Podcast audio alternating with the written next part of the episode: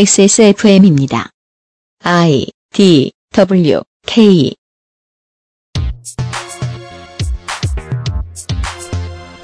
견제받지 않는 재건축 조합은 이상합니다.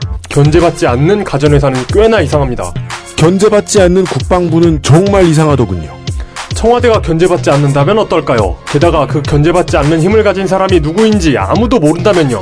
2014년 7월에 첫 번째 히스테리 사건 파일 그것은 알기 싫답니다.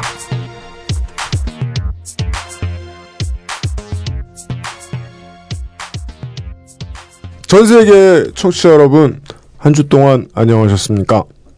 저희들이 녹음만 하면 비가 오네요. 서울은 어, 그러고 보니 최근에 그랬네요. 네 예. 아열대 대한민국 수도 서울의 에, 어떤 옥탑방에서 전해드립니다. XSFM 히스테리 사건 파일 그것은 알기 싫다.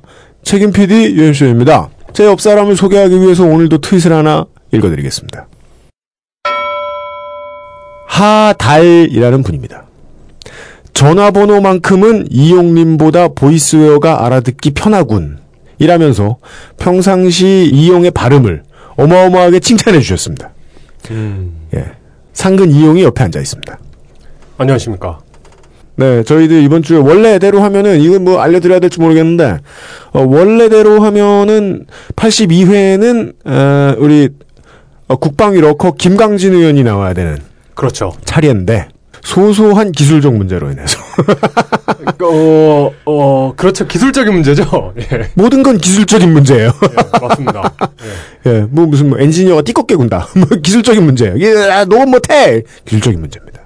아, 기술적인 문제로 인해서 아, 내일 이 시간에 김강진 의원을 만나보도록 하겠고요. 네. 지금 한민구 장관 후보자에 대한 청문회였습니까? 할 때 보니까 뭐 저 종편이나 YTN에서도 생방송 해주고 그러더만요.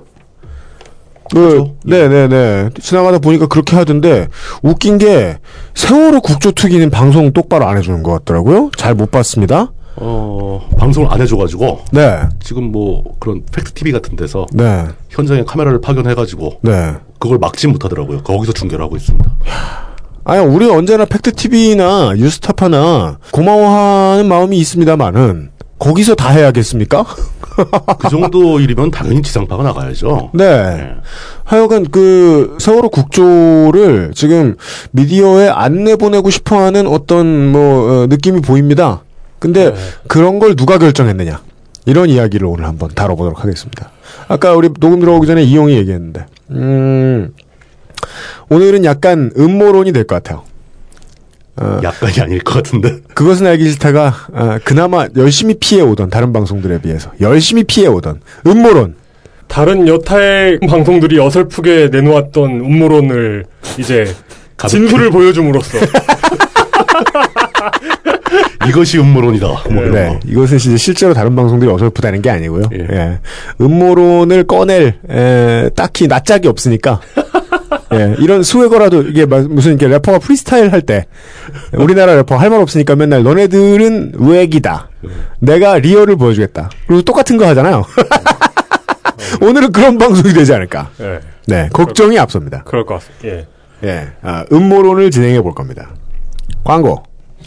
히스테리 사건 파일 그것은 알기 싫다는 에브리온 TV 아, 참 발음이 너무 안 좋아가지고 아, 이게, 우리가 못 아, 이게- 알아들을 때는 발음 안 좋다고 반성하고 아 이게 그 정말 안 좋을 때는 모르더라. 이게 그 히스테리 사건 파일 그것은 알기 싫다는 에브리온 TV 다 따져봐도 결론은 아로니아진 왕초보의 무한실내 컴스테이션 바른 선택 빠른 선택 1599에 1599 대리운전에서 도와주고 계십니다. 심지어 애까지 정확하게 읽으려고 애를 쓰네.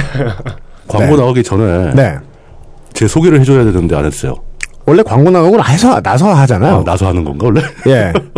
세월이 2년이 지나도, 예. 아, 물뚱님의 소개받고 싶은 마음. 변하지 않는다. 아, 왠지 소개하기 전에는 말하면 안 될 것 같은 느낌이 막 들어가지고. 뭐? 소개지심. 소개받을만 하면 소개받고 싶어진다. 네. 괜히 했어. 진행자를 보면 소개해달라고 하고 싶다. XSFM입니다. 안녕하세요. 숨기는 게 없는 조립 PC 업체 컴스테이션의 이경식입니다. 저희 매장에는 말하는 법을 안 배웠나 싶을 정도로 과묵한 조용한 형제들이 일을 하고 있습니다. 조용한 형제들은 언제나 조용해서 호객도 못하고 조용히 일만 합니다. 처음에는 불만이었지만 정직하게 장사하고자 마음먹은 뒤로부터는 이 형제들이 우리 회사의 최고의 자산입니다. 용산 선인상가 21동 1층 130호 컴스테이션에 들르시면 말없이 될 때까지 수리만 하는 조용한 형제들의 서비스를 만나볼 수 있습니다. 컴스테이션은 조용한 형제들과 함께합니다. 이, 자, 아, 이거 제가 왜 웃냐면, 전 방송을 들어봤으니까. 아, 컴스테이션. 이경식 사장님이 드디어 공중파에 진출했어요. 그 무슨 말이에요? 지상파, 지상파. 아, 지상파, 지상파에 네. 진출했어요. 예. 진짜? 네. MBC 라디오에 예. 11시 그 우리는 저 MBC 라디오에 낮에 뭐 한다 그러면 예. 그 90, 95.9 표준 FM 네, 표준 FM. 예. 아, 낮에 한다 그러면 우리는 싱글벙글쇼밖에 모르잖아요. 그렇지. 예, 그렇죠. 예. 근데 싱글벙글쇼 하기 10분 전에 하는 오. 7분짜리 프로그램이 있어요. 아, 진짜요? 이 사람이 사는 세상이라는 프로가 있대요. 아. 거기 나갔다고? 근데 거기가 그게 무슨 7분짜리 무슨 인간극장 같은 거예요. 아. 오. 거기에 대체 왜 컴스테이션 사장님이 나왔는지 모르겠는데 나왔다는 거예요. 어, 어쨌든 뭐 축하할 일이네요. 예. 아, 프로그램이 그러니까 그런 거예요. 인간극장처럼 무슨 막 이렇게 듣기 싫은 막 조용한 음악 깔리면서 빠바밤. 무슨 학창 시절부터 뭐 컴퓨터에 관심이 많았던 경식 씨. 어. 이 사람이 사는 세상. 컴퓨터를 구매했던 고객의 집에 AS를 온 경식 씨. 어, 이렇게 출장을 나가는 사람은 용산에서는 거의 찾아볼 수가 없는데요. 이런 정성과 네, 정직함이 인정받을 날을 꿈꾸며 경식 씨는 아, 오늘도 힘을 내봅니다. 처음에는 진짜 안 될 줄 알았어요. 안 되고 그냥 그냥 한 조금 아, 좀 망하지만 말고 조금만 연명하자. 그 정도. 저희 방송을 거쳐간 사람들 중에서 어, 공중파를 탄 아, 세 번째 인물 예, 하다 하다 못해 이 우리 방송을 지내 거쳐간 사람들이 잘 되는 경우가 많은데 하다 하다 못해 아, 광고주까지 공중파로 뛰었다는 사실을 알려드리면서 코너 진행하겠습니다.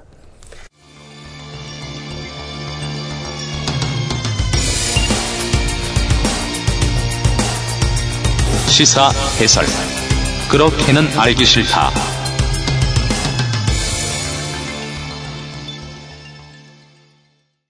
비가 이제 슬슬 오기 시, 작하는 시즌부터 저희들이 지금 계속해서 79, 80, 81회를 내보냈는데 그동안도 계속해서 맨 앞에 인트로에서 말씀드렸다시피 어, 훈육의 개념입니다. 훈육의 개념.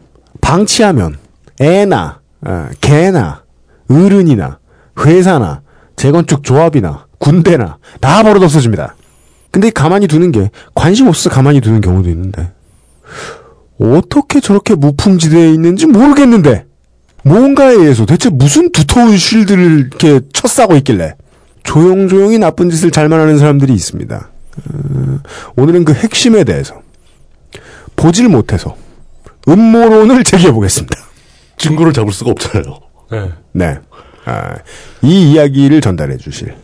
어, 이게 드디어, 드디어 이분이 이제 잘 나간다고 말할 수 있는 때가 온 것 같아요. 어, 물등님은 잘 나가요? 바쁘잖아요. 나도 몰랐는데. 맨- 맨날 여기저기 나가시잖아요. 어. 돌이켜 생각해보니까 요즘에 뭐 조금 바쁘긴 하네요. 네. 예. 예. 겸손하시. 그니까요. 드디어 한 번쯤 이 말을 해보고 싶단 말이야, 사람은. 내가 좀 바쁘긴 하네요. 예. 아, 참.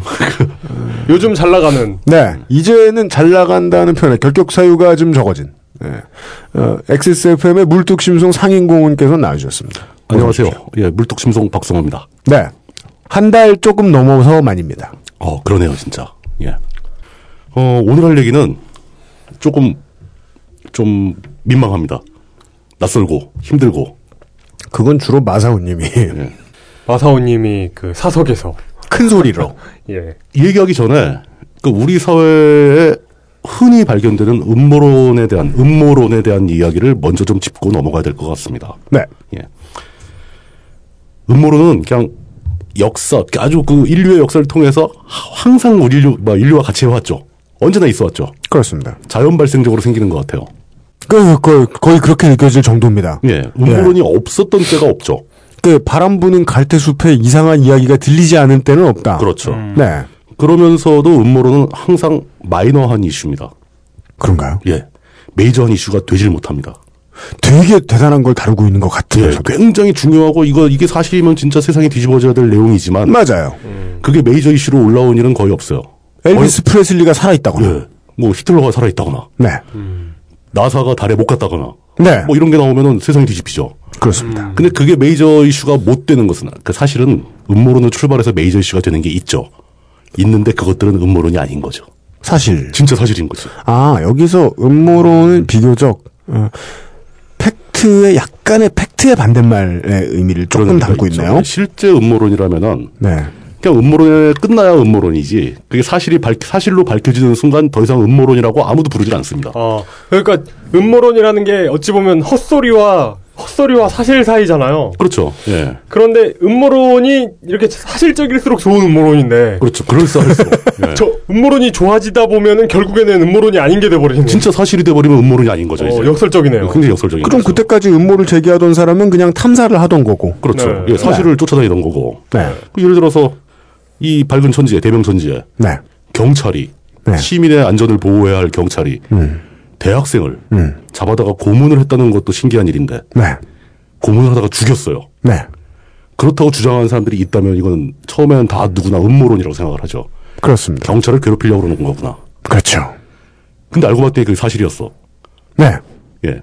그럼 그걸 음모라고 계속 부른다. 더 이상은 음모라고 부르지 못하죠, 이제. 네. 그럼 그 사람이 너 이거 무슨 음모가 있구나. 이걸 왜 음모라고 부르니? 그러면서 역공을 맞을 수 있죠. 그렇죠. 그러니까 이건 사실이 되면서 사실 이게 이 사실은 우리 사회를 바꿨었습니다.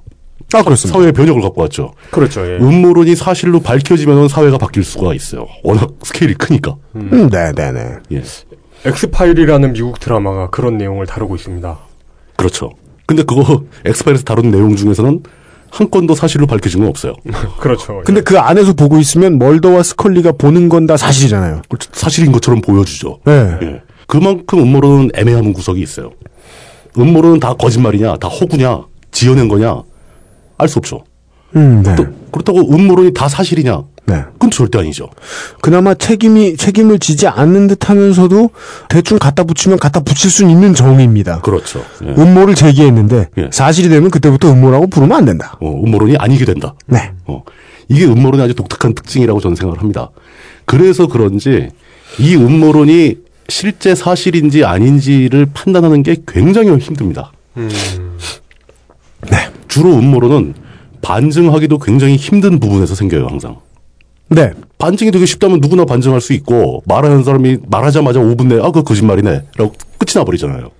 음. 혹은 음모를 이렇게 음모로 음모론을 펴는 사람 입장에서는 어 반증을 해야 될 쪽에서 그렇죠. 어, 너무나 큰 손해를 목전에 두고 있다 보니 예. 반증할 기회를 틀어막기 위해서 백방 애썼기 때문에 나의 주장이 음모처럼 보이는 것이다. 그럴 수도 있죠. 음모론처럼. 예, 반증이 원래 본질적으로 어려운 경우일 수도 있고, 아니면 모종에 따른 정치 사회적 이유로 인해서 반증이 힘든 경우도 있고, 또 어떤 경우는 이 음모론을 사람들이 너무 강렬하게 원해서 음. 욕망과 희망도 관계가 있어요. 맞아요. 예, 많은 사람들이 강렬하게 원하고 있다면 음모론은 생명력을 얻습니다.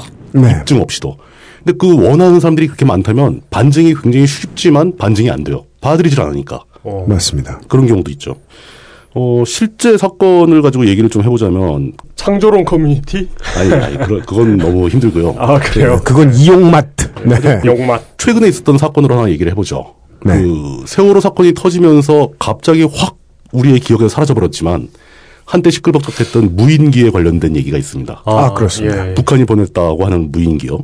그 무인기가 처음에는 절대 북한에서 올 수가 없는 기체와 기종이다. 네. 뭐 이런 얘기들이 많이 나왔었습니다. 그랬었죠. 예.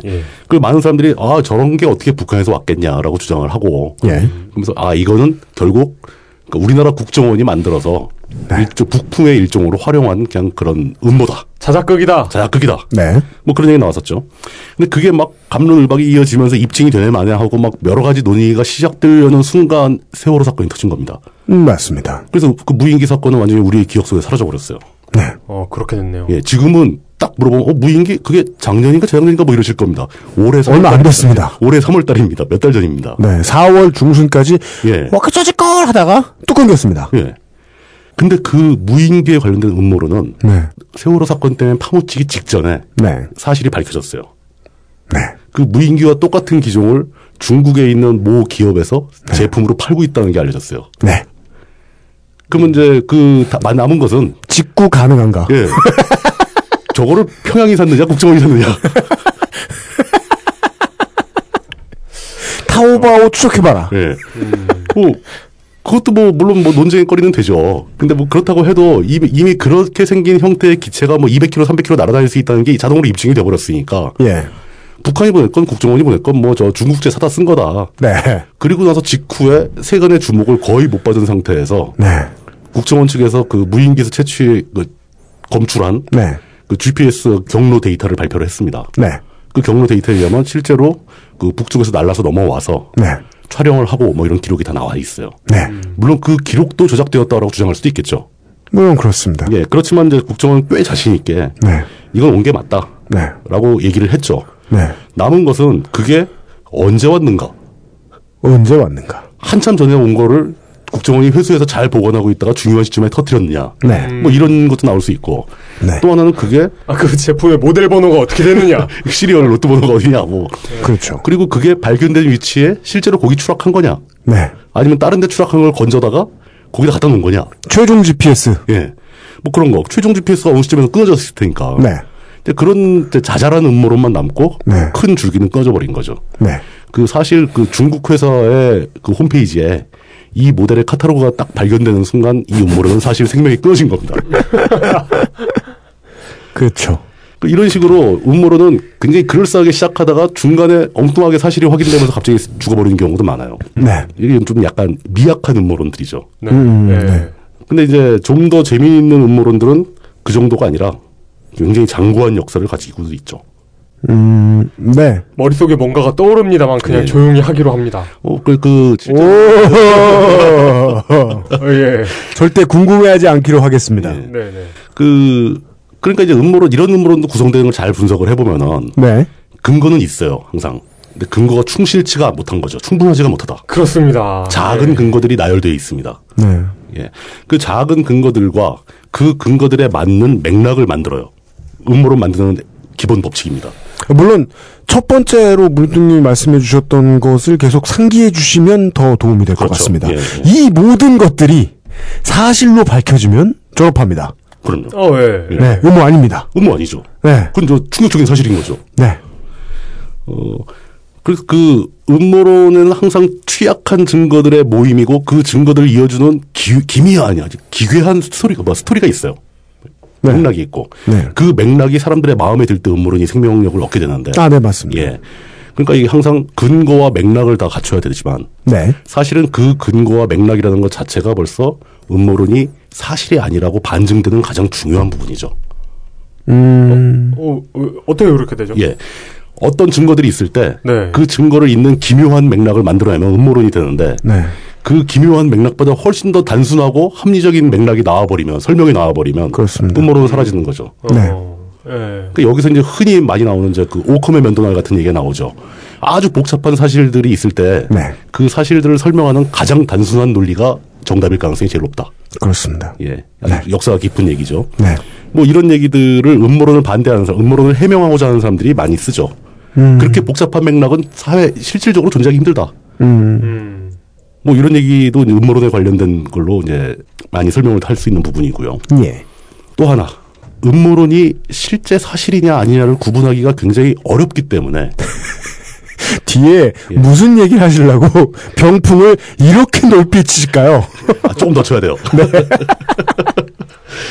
우리가 정의만 말하고 끝날 것 같진 않거든요. 어. 그렇죠. 이건 이건 아주 기초적인 음모론의 기본 기본 상식, 음모론 개론.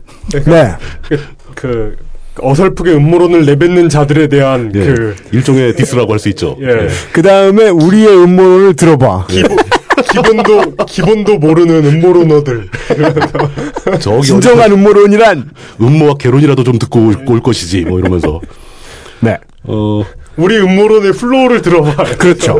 네, 어, 사실인지 아닌지 구분하기 힘들기 때문에 네, 여기서 부작용이 발생하기 시작합니다. 부작용 그걸 이용해서 돈을 버는 사람들이 나타나요. 맞습니다. 아 예. 예. 이게 음모론에 항상 필수적으로 따라붙는 중요한 사회적 현실 중에 하나입니다. 그리고 그런 사람들은 보통 자기도 모르게 재리에 너무 밝아서 예. 그러니까. 자기도 모르게 그걸 들고 튀는 현명한 판단을 보여주기도 합니다. 예. 또 항상 일은 그렇게 마무리될 가능성이 제일 높아요.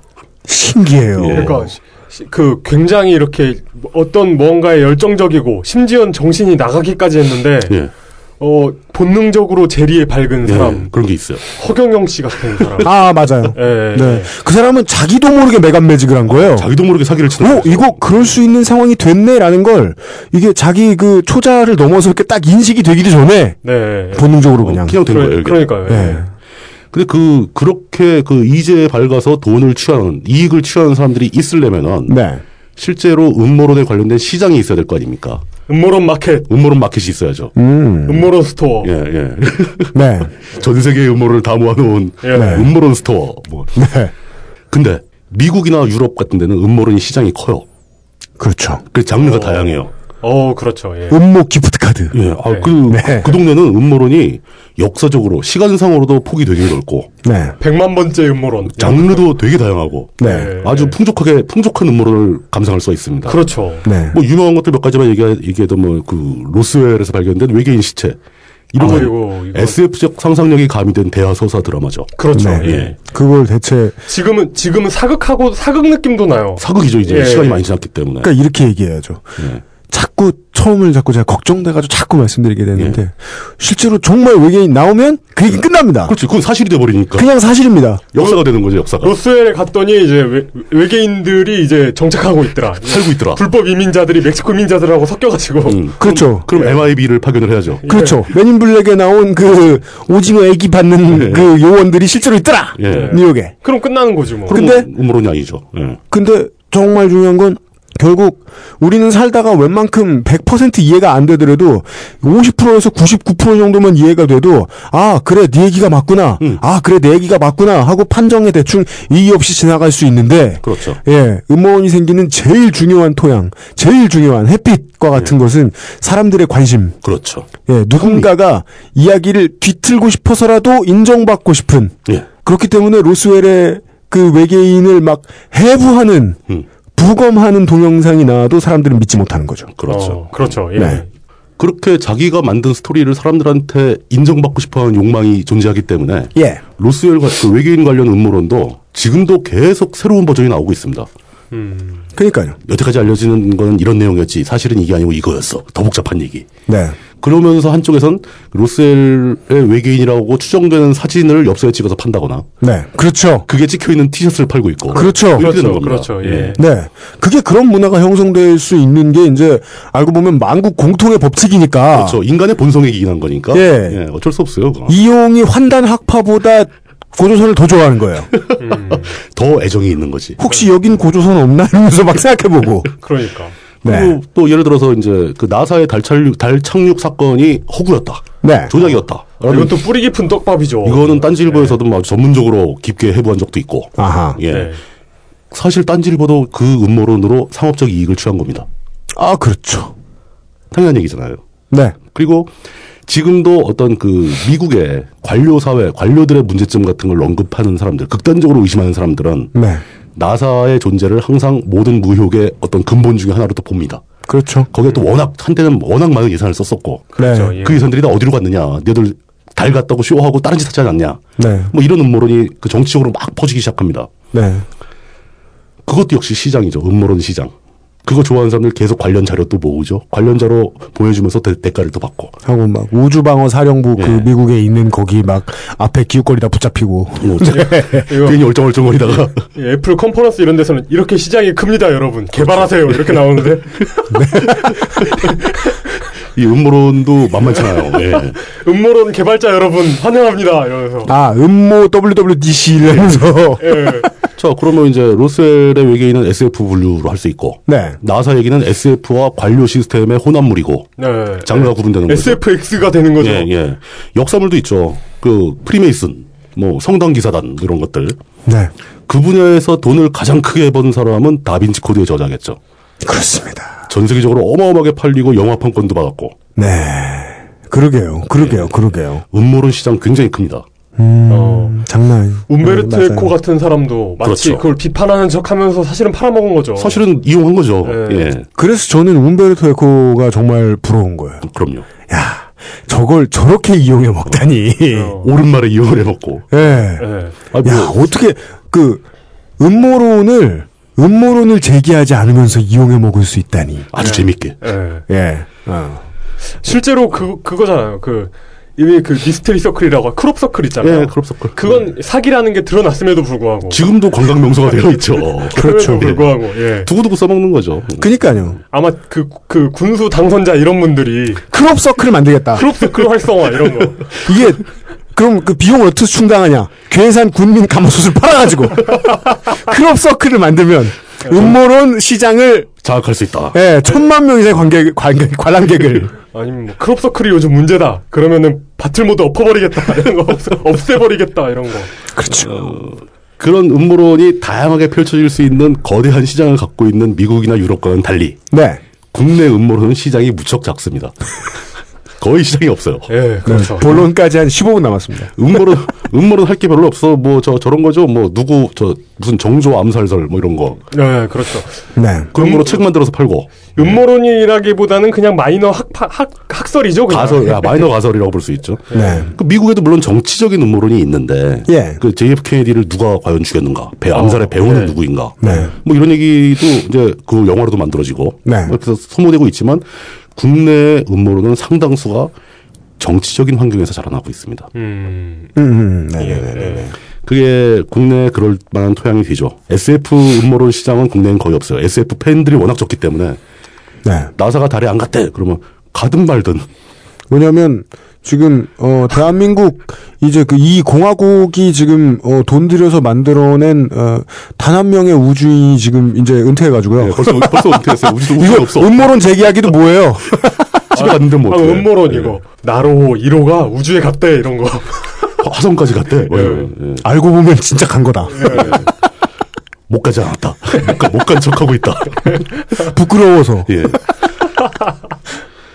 하, 국내의 유명한 음모론은 가슴 아프게도 네. 정치적 입장을 달리하는 사람들이 서로 상대를 공격하기 위해서 만들어지는 경우가 되게 많습니다. 그렇습니다. 네. 그거는 시장이 있어요. 지지자 시장이 있기 때문에. 그렇죠. 예. 예. 대표적으로 김현희 칼기 폭파 사건이 있는데 이거 확인하기 힘듭니다. 음모론은 분명히 있죠. 김현희가 한 거 아니다. 다른 이유가 있었다. 김현희 음모론의 핵심은 그거죠. 예. 어떤 비행기 폭파범과 어떤 간첩이 그렇게 좋은 극진한 대접을 받으면서 사느냐. 예, 정권이 이상하다. 예. 물론 그 의심해 볼 만한 부분이고 네. 예. 아, 그러니까 이거는 제가 음모론이라고 확신을 가지고 말할 수 있는 게 예. 이게 아직 진짜 허구인지 사실인지 밝혀져 있지 않기 때문에 음모론인 겁니다. 그러니까 이런 식입니다. 우리는 모두 그 문제에 대해서 의견을 가질 수는 있어요. 네. 예. 의견을 가질 네. 수 있죠. 의견을 가질 수는 있어요. 근데 안타깝게도 우리 같은 사람들은 이렇게 그냥 음모론이라는 단어를 좀 건조하게 정의해가지고 그냥 이게 이걸 음모론이라고 치는 게 좋다라고 말씀드릴 수밖에 없는 것이 그렇죠. 예. 어 흡연의 위해함 같은 거예요. 쿠변의 위험은 사실 아닌가요? 많은 법정에서 그렇죠, 그렇죠. 턴다운 됐잖아요. 맞아요. 예. 아직은 사회적 사실은 못 된 거죠. 예. 의학적 사실일 수 있어도. 예, 이 저희의 견해가 아니라 그 범주 안에 들어갈 수도 있다라는 말씀입니다. 어, 그러니까 제가 음모론이라고 말하는 게 그게 거짓말이다라거나 아니면 그게 사실이다 이렇게 얘기하고 있는 게 아니에요. 그럼 음모론이라고 말합니까? 그건 거짓이거나 사실인 게 밝혀지면 그건 거짓이거나 사실이에요. 네. 음모론은 밝혀지기, 밝혀지기 전 단계에 있다라는 뜻이거든요. 네. 네. 예. 가슴 아픈 일이지만 천안함 침몰 사건도 아직까지는 음모론 단계에 있습니다. 그렇죠. 그렇습니다. 군이나 정부 당국은 그 북한에 의해 격침당했다. 북한의 어뢰 공격에 의해 예. 우리나라 국가 권력의 입장에서는 그 북한의 공격에서 격침당한 게 사실로 되어 있지만 네, 굉장히 많은 사람들이 그걸 사실로 받아들이지 않고 있죠. 그렇습니다. 예. 음모론 단계입니다. 아. 안타깝게도 저희가 말씀드린 정의에 부합한다는 사실도 아실 수 있을 겁니다. 그렇죠. 예. 누군가의 이해가 매우 첨예하게 아주 극단적으로 얽혀 있지요. 함부로 건드리기 힘들 정도로. 그래서 예. 깔 수도 있는 걸 안 까고 예. 하다 보면 음모론의 범주 안에 억울하지만 들어가게 됩니다. 어, 밝힐 수도 있는 있었는데 밝힐 수도 있었죠. 네. 누군가 안 밝힌 거라고 봐야죠. 예. 네. 이거는 제가 억울하지만 2012년 대선 개표 과정도 음모론으로 분류할 수밖에 없습니다. 그리고 예. 그 최근에야 과- 정치에 관심을 가지시기 시작하신 분들이 아니라면요. 2002년에도 2002년도에는 음모론 아니에요. 밝혀졌어요. 법원에서 다 까봤잖아. 비슷한 사건이 있었죠. 이 법원이 까본다는 건 마치 그 로스웰 외계인 동영상처럼 보이는 거예요. 그렇죠. 예. 음모가 계속해서 첨예하게. 더 확장되는 과정이죠. 그건. 그렇죠. 예. 그러면 그래도 그 당시 한나라당 사람들은 아이 못 봤어, 못 봤어, 못 봤어. 근데 당시에는 이제 공식적으로 이회창 한나라당 대표가 인정을 했으니까 네. 그건 뭐 어쩔 수 없다. 근데 2012년 대선 과정은 아마 제가 개표 부정이 없다고 얘기하는 걸로 많은 분들이 생각을 하실 것 같은데 네, 저는 개표 부정을 주장하시는 분들이 가져온 내놓은 근거가 네, 아직도 합리적인 근거는 없다. 그럼 개표 부정이 있었는지 없었는지는 모른다. 네. 그러나 여태까지 알려진 근거는 근거가 될 수 없다라는 그것 입장이 때문에 우리 물뚝고문께 많이 화가 나신 분들은요. 예. 어, 어떻게 생각하시면 마음이 편하냐면요. 어, 오늘 물뚝고문을 이쪽 편의 변호사로 보시면 될 겁니다. 그렇죠. 예. 네. 이길 수 있는 증거가 나오기 전까지는 우리 편을 닥달하는 게 변호사거든요. 항상 그랬죠. 예. 어. 그럼 만약에 진짜 그 물뚱 얘기하는 거 안 들으란다. 이럴 분들은 되게 그 부분에서 삐진 분들이 많이 네. 아, 계시더라고요. 그거 저도 알고 있습니다. 그, 그, 저는 그분들에 대해서 뭐 어떤 다른 감정은 없고요. 네. 좀 약간 안타까울 뿐인데, 어, 좀, 좀 더 냉정하게 생각해 주셨으면 좋겠다라는 걸로 넘어가겠습니다. 그러니까 선관위와 정부에 매수된 물뚝 뭐 이런 이런 얘기 들으면 소리까지 알바. 아그 사시는 거 보면 매수 되실 만도 하긴 한데 힘들긴 한데 네, 매수됐다고 나아진 게 없잖아. 매, 매수 되고도 저렇게 저렇게 사시는 거면 참 아니 이분이 뭐 레이싱을 즐기시길 해, 뭐 도박을 즐기시길 해. 제가- 누가 매수했으면 돈이 있어야 한단 말이야 지금 이분이. 네. 저기 어디 저 몰래 자가용 채택이 한 대 있는지 모르죠. 아 의왕에서 여기까지요. 개인, 개인 헬기도 있고 뭐 그런지도 모르지. 어, 비행기는 매봉역 앞에 되셨군요. 아 배트맨처럼 이렇게 벤트카. 이렇게 아, 되게 물특허. 근데 역시 그 외국과 마찬가지로 그 우리나라는 이제 음모론 시장이 작아서 주로 정치적인 음모가 많이 나온다. 네. 라는 데까지 얘기를 했고 이 상황에서 항상 그 외국에서도 발생한 폐해가 우리나라에도 발생을 합니다. 네. 이 음모론으로 이익을 취하는 사람들이 있다. 아, 맞습니다. 맞습니다. 굉장히 어떤 면에선 그 굉장히 부도덕한 일인데 거기서 그렇게 이익을 취하는 사람도 두 등급으로 나눌 수가 있어요. 아 그래요? 예. 첫 번째 등급은 착한 사람들입니다. 그 와중에서도. 그 사람들은 자기가 음모론을 사실이라고 믿어요. 아, 아, 그런. 자기도 믿으면서 사람들한테 설득을 하고 있는 사람이에요. 음, 아 네. 희생양 겸 숙주. 예. 착한 음모로 예, 착한, 착, 착한 네. 음모론어. 예. 그 사람들은 실제로 자기가 이걸 믿고 있고 이게 빨리 밝혀져야 된다고 생각하고 자기는 밝히기 위해서 노력한다고 생각을 합니다. 네. 그러면서 사람들의 도움을 받는 형태로 이 일을 취하고 있는 거죠. 음. 이런 사람들은 착해요. 착하지만 안타깝죠. 나쁜 음모론어를 더 얘기를 해버리죠. 네. 이 사람들은 뭐냐면은 자기가 얘기하고 있는 내용이 사실이 아니라는 확신을 갖고 있어요. 어, 거짓말이라는 걸 알아요. 어, 진짜 나쁘다 이건. 네. 알면서 이익을 위해서 거짓말을 하는 거예요. 네. 네. 판을 움직이는 사람들. 그렇죠. 그게 처음부터 그렇게 나쁜 목적을 가지고 시작한 사람들도 있고 네. 처음에 믿, 믿, 고 출발을 해요. 믿고 출발하고 이건 심각한 문제다라고 막 주장을 하다가 이런저런 자료를 음모론을 사실로 입증하기 위해서 네. 이런저런 자료를 모으다 보니까 어 이게 음모가 아니네 사실 그냥 멀쩡한 얘기네 라고 알게 됩니다. 네. 근데 그걸 깨달은 순간에 돌아갈 수가 없는 상황이라는 거죠. 네. 내, 내 뒤를 보니 나에게 뭐 물적, 예. 인적 서포트를 해주는 사람이 많아. 너무 많은 거야. 그리고 그들은 나를 믿고 있어. 믿고 있어. 뭔가를 해주길 기다리고 있어. 그리고 드라마에서 우리가 흔히 보는 것처럼 그 중에 가장 열정적이고 가장 저 사람이 하는 말이 사실이겠지 하고 믿는 사람이 어느 순간 진실을 알아내요. 그러니까. 그래서 이거 왜 이러고 계십니까? 예. 그러면 다 이래야 될 사정이 있다라고 말을 하죠. 지금은 내가 이렇게 뭔가 되는 것 같지만 내 이 음모론이 음모론에 불과하다는 것을 밝히는 순간 나는 물뚝과 다름없는 삶을 살아야 돼. 거기서 왜 내가 나와? 뭐 길게 말. 좆돼. 쫓대는 거죠, 뭐. 무서워서 못 밝히는 거죠. 근데 저는 뭐랄까 슬프게도 네. 그 황우석 박사의 논문 조작 사건을 둘러싼 사람들의 그 군상에서 네. 이 경우를 다 목격을 했습니다, 실제로. 뭐 저는 제가 냉혈한이라 안 슬프네. 그 왜냐면 좋은 예입니다. 좋은 예입니다. 그러니까 처음부터 순수한 목적으로 순수하게 믿고 열심히 뛰는 사람. 두 번째, 처음부터 나쁜 목적으로 돈을 위해서 뛰는 사람. 세 번째, 처음에 순수하게 출발했다가 사실을 깨닫고도 밝히지 못하는 사람. 다 봤어요. 다른 모든 시장이 마찬가지겠습니다만은 음모론 시장에서도 게으르지만 착한 일반적인 대중 소비자들은 미디어에 많이 비치면 아 저 상품을 사도 되겠구나라고 착각합니다. 그렇죠. 그 상품은 그냥 미디어에만 많이 비치는 불량품일 가능성이 높지요. 심지어 특이한 불량품도 미디어에 많이 나옵니다.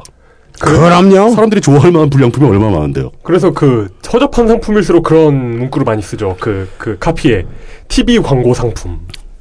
As you seen on TV. 지금 제가 말씀드린 그 나쁜 사람들, 사- 세 등급의 나쁜 사람들. 예. 혹시 이 방송을 들으신다면은 네. 제가 누구 얘기하는지 아실 거예요. 음. 그만하세요. 네가 너가 너임을 알렸다. 그렇죠. 네 죄를 네가 알렸다. 몰라 그렇게 말하면. 모르죠. 뭐, 여기까지가 네. 나 정도면 착하지 이렇게 생각하죠. 당연하지. 음모론, 음모학 개론입니다. 음모 네. 학- 음모론을 접할 때 이 정도 개념은 가지고 접해야 네. 그 아무 생각 없는 소비자가 되질 않습니다. 네. 그 구분이 중요할 것 같습니다. 언젠가는 진실을 막 밝히고 싶다가요. 어, 여러분 절대로 진실을 향해 막 따라가지 마십시오. 예. 진실을 막 밝히고 싶다가요. 어느 순간 한 발 빼야 됩니다. 이걸 왜 이렇게 밝히고 싶어 하지? 내 주변 사람들 혹은 내가. 그리고 의도적으로라도 가끔은 한 발 뒤로 물러서서 다시 한번 돌아볼 필요는 있어요. 그리고 미디어가 왜 맨날 이 기사를 타진하지? 아니면 어릴 적에 한 3, 40년 전을 되돌아봤더니 나는 어떤 트라우마로 인해서 지는 게 너무 싫던지 그럴 수도 있죠. 그런 건 아닌지 예. 그래서 한 번 시작했으니까 절대 바꿀 수 없어. 뭐 이러고 있는 건지. 근거는 생각보다 그리고- 놀라운 다른 곳에 있을 겁니다. 학술적으로도 어떤 사실을 입증하는 가장 좋은 방법은 그게 사실이 아니라고 가정을 하고 그 사실이 아니라는 걸 입증해 보는 게 제일 좋은 방법입니다. 맞습니다. 반증을 해보는 거죠. 네. 반증을 해서 반증이 너무 잘 되면 그냥 끝내야 돼요. 이건 사실이 아닌 거죠. 그렇죠. 예. 근데 반증을 해보니까 반증에도 허점이 있더라. 그러면 내가 원하는 걸 다시 입증할 수 있게 되는 겁니다. 양쪽을 다 해봐야 돼요, 항상. 이 내용을 저와 이용은 열심히 듣다 말고 이렇게 한 발짝 물러서 보는 거죠. 대체 물뚱님은 뭔 얘기를 하려고 이렇게 예, 저는- 장광설을 터시는가? 다 했어요, 이제. 아 그래서 이제야 본론을 이제 시작입니다. 잠시 몸보신 광고를 듣고 돌아와서 하겠습니다. 보신 광고가 뭐가 더워서 못하겠다. XSFM입니다. 그래도 부모님 선물인데 이것저것 따져봐야 하지 않을까? 디톡스 효과, 혈액순환 개선 효과, 항산화 효과, 활성산소 억제. 다 알아보셨나요? 비교하실 필요 없죠? 언제까지나 마지막 선택. 아로니아 진. 50%밖에 높지 않다. 그러니까 1.5배 정도밖에 안 된다. 네. 아무 문제 없는 거 아니냐. 근데 그 삼성전자 공장 직원이면 신체 검사 다 거쳐서 들어온 건강한 젊은 사람들이잖아. 그 집단에서 백혈병 발생 빈도는 10분의 1 이하로 낮아야 정상이지. 통계가 굉장히 중요한 거면서도 굉장히 악용, 악용이 많이 되는 그런 내용이라서 통계가 악용되는 경우를 가르쳐야 돼. 아무리 악용 못하게 열심히 만들어도 그 인, 인식하는 순간 그 그냥 악용이 되지. 저도 그런 거 배웠어요. 20세기 후반에 들어 18세기에 비해서 강력 성범죄가 뭐 수만 배 증가했다. 음, 이건 안타깝지만 개소린 게 완전 뻥이지. 그전에는 잘 안 잡았다는 게 명확하잖아요. 그, 그거는 성범죄를 체크를 안 하던 시대하고 네. 그냥, 그냥 뭐, 뭐, 하원 의원이 그냥 자기 센 척하고 싶어가지고 막 갖다 댄 수치 아니에요? 아니, 저런 것도 많죠. 조선시대에 비해서 암 발생률이 2,000배 증가했다. 어떻게 알아? 조선시대는 암이라는 게 뭔지를 몰랐는데, 어떻게. 그니까요. 예. 아, 그거 알았죠. 어이, 어이, 허준이 알았잖아요. 아 반위. 반위가 위험이잖아요. 예. 그래서 허준이 엑셀로, 에, 전 백성의 암 발병률을 다 정리해 놓은 것과 비교했더니, 어? 암 발생. 어? 허준 허준이 그 한양 암학회에서 그렇죠. 예. 수많은 의사들을 모아놓고. 락슈미님이 이걸 보고서 "헉, 그때도 암이 정말 많았네 그런 게 아니라는 거죠. 네 돌아왔습니다. 예. 잠깐 쉬면서 생각을 해봤는데 네. 그 관용적으로 많이 쓰는 말 중에 모두 알다시피 이런 말 있잖아요. 예. 그 모두 알다시피는 전형적인 논문 용어 아니에요? 논문책? 모두가 알다시피 예. 논문에서 모두가 알다시피를 쓰면 예. 여기서는 근거 자료를 찾기가 귀찮다. 어, 그죠. 네. 찾을 생각이 없다. 뭐 이런 뜻이고. 그리고 음모론에서 이 얘기는 예. 음. 나는 이걸 입증할 생각이 없으니 너네는 믿어라 이런 뜻이죠. 당연한 거 아니냐 뭐 이런, 네, 이런 네. 얘기. 사실 전혀 당연하지 아, 않은데. 비교적 어디다 갖다 붙여도 그 저 비겁한 말 중에 하나죠. 주지의 사실이다. 네. 난 주지 아니야. 지금부터 네가 알켜줘. 주지의 사실은 스님들이 아는 사실인가?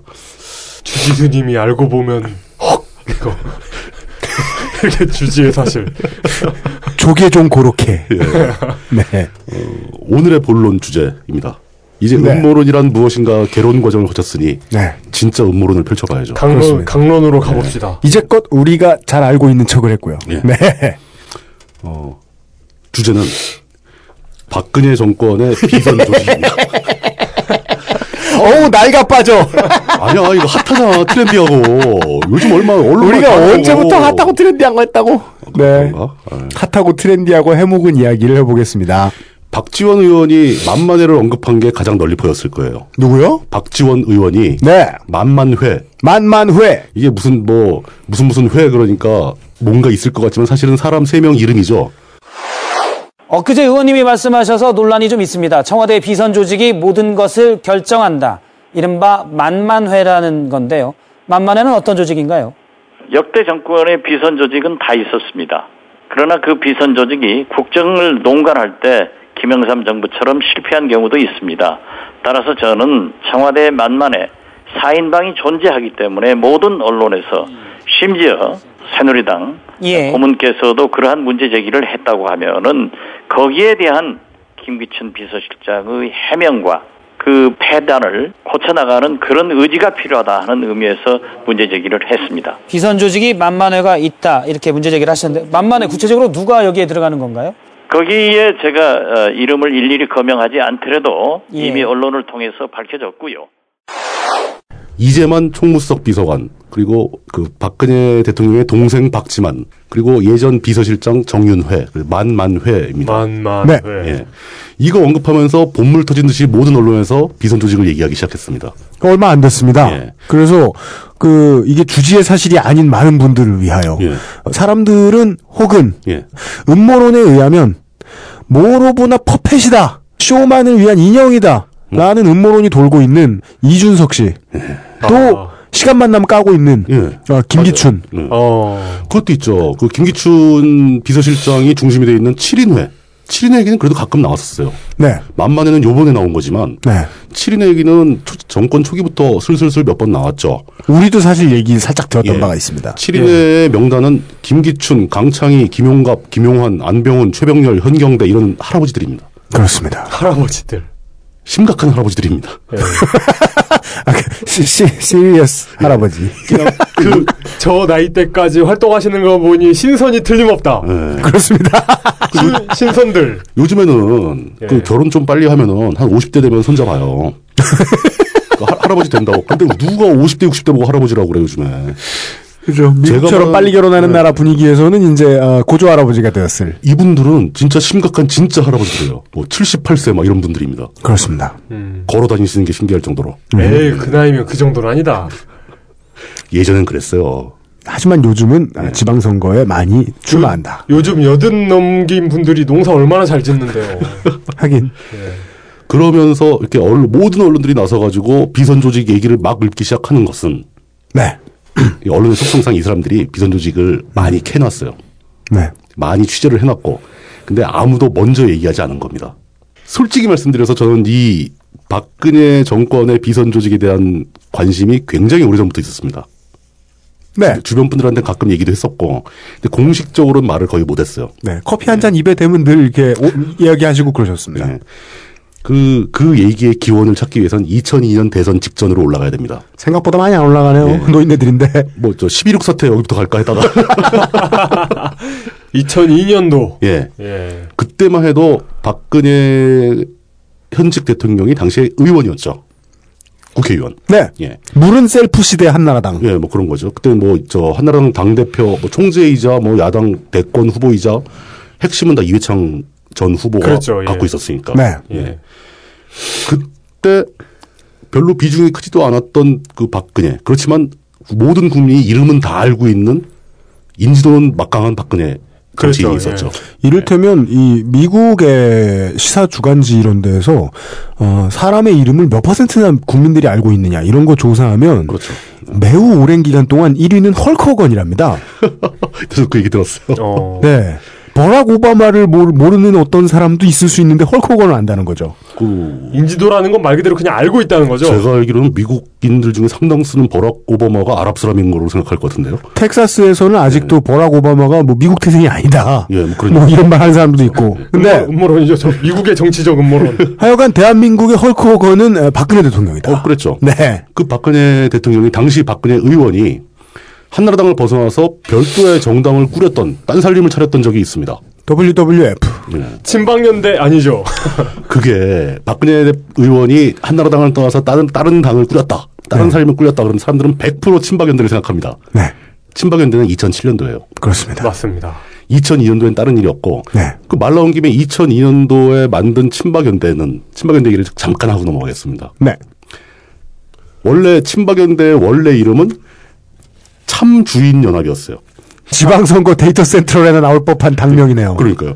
그리고 그 당을 만든 이유, 만든 사람도 예전에 정근모 씨라고 과학기술처의 장관을 했던 분이 있는데 뭐.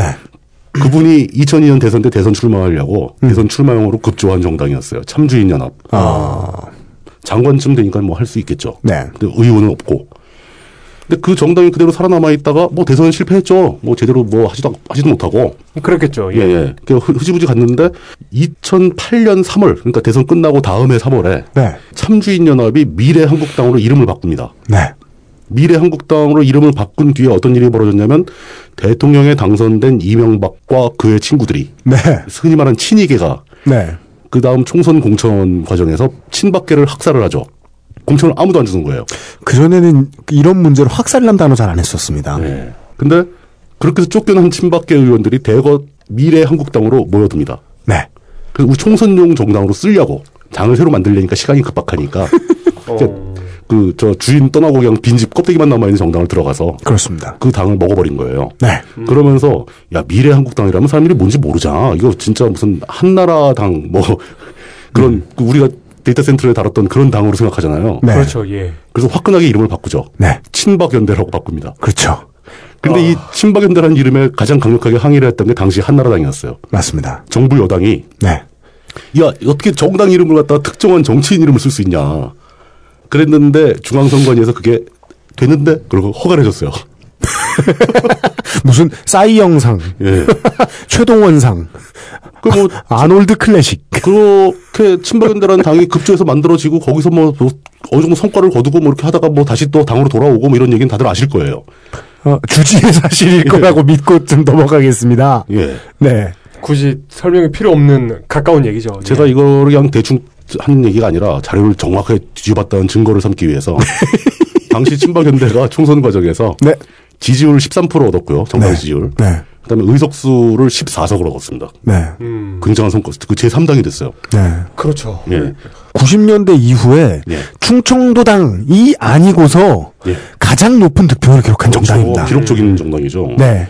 뭐 그러다가 이제 뭐 이래저래 해가지고 막 그 친박연대 뭐 그 공천 헌금 사건 막 터지고 네. 그 막 서청원 같은 사람 막 잡혀 들어가고 네. 서청원이 옥중에서 뭐 합당 매- 문저 서신을 보내고 그렇습니다. 그래서 이제 합당이 되면서 흡수되어 버렸죠. 사실 그때 그 친박연대는 박근혜라는 정치인의 인지도와 그 어떤 한 특정 지역에서의 지지율 이거를 실제 숫자로 보여준 케이스라는 거죠. 여당 프리미엄 없- 없이 그만큼 성과를 올렸으니까. 헐크 호근해. 예. 근데 이 친박연대에 관해서는 오늘 얘기하고자 하는 음모론하고는 전혀 관계가 없어요. 언제 아실 거예요? 오- 오늘 마사오식 화법을. 친박연대 얘기 말고 아까 얘기했던 처음에 친박연대 만들기 5년 전에 네. 나가서 딴살림 차렸던 차렸던 그 정당 얘기에서 시작이 됩니다. 미래연합. 예, 미래연합이라고 불렀습니다. 네. 2002년 4월 22일 박근혜 당시 의원이 한나라당을 탈당해서 미래연합이라는 정당을 창당을 합니다. 그리고 총선이 아니고 제3회 지방선거에 참여해서 네. 광역의원의 두석을 당선을 시켜요. 그때만 해도 세력이 상당히 미약했던 거죠. 네. 그리고 2002년 11월 대선 직전에 다시 한나라당으로 돌아갑니다. 그렇습니다. 예, 그랬죠. 예. 그러니까 일종의 무력 시위 같은 거 한 거죠. 나 지분이 있다. 나 위력 있다. 이거 보여주려고 했던 거죠. 네. 어, 그냥 그렇게 해서 끝나는 걸로 생각하고 많은 이렇게 아주 굉장히 심각한 주목을 받지도 못했고 사라진 정당이기 때문에 뭐 네. 기록도 많지 않고 그렇습니다. 그런데 문제는 거기서 예. 한 정당에 있던 국회의원 개인 국회의원이 나가서 짧은 시간 내에 전국 규모의 정당을 창당하려면은 인적 자원이 굉장히 많이 필요해집니다. 돈도 그렇죠. 많이- 돈도 많이 필요하고 아무리 금방 잊혀질 정당이라고 해도 그렇죠. 그 정도 뭔가를 할 절차가 정도면- 있고 예. 몇 개 지역 이상의 그 지역 당이 있어야 되고 네. 뭐 지구당이죠 지구당이 있어야 되고 뭐, 뭐 이런 식으로 조건을 만족시키기 위해서는 전국 정당을 하나 만든다는 것은 작은 작업이 아니에요. 그럼 과연 이 작업을 누가 했는가? 누가 했느냐? 예. 의원 한 명당 일곱 명에서 아홉 명 주는 그 보좌관들이 할 수는 없는 덩어리거든요. 일의 양이. 네. 왜 박근혜 대통령 의원 시절에 그렇게 그 의원으로서의 일을 한 일이 적은지 알겠네요. 미리미리 당 만들 준비를 하느라 네. 보좌관들이 이런 거 하느라. 법안 제출 같은 거 엄두도 못 내고 네. 그때 미래연합 창당 과정에서 미래연합 창당이 된 다음에 그때 이제 당 대표가 아니고 당 총재라고 불렀거든요. 당 총재는 당연히 박근혜 의원이었을 거 아닙니까? 네. 그, 렇죠 그럼 당 총재 비서실이 있을 거고 당 총재 비서실장이 있었어요. 예.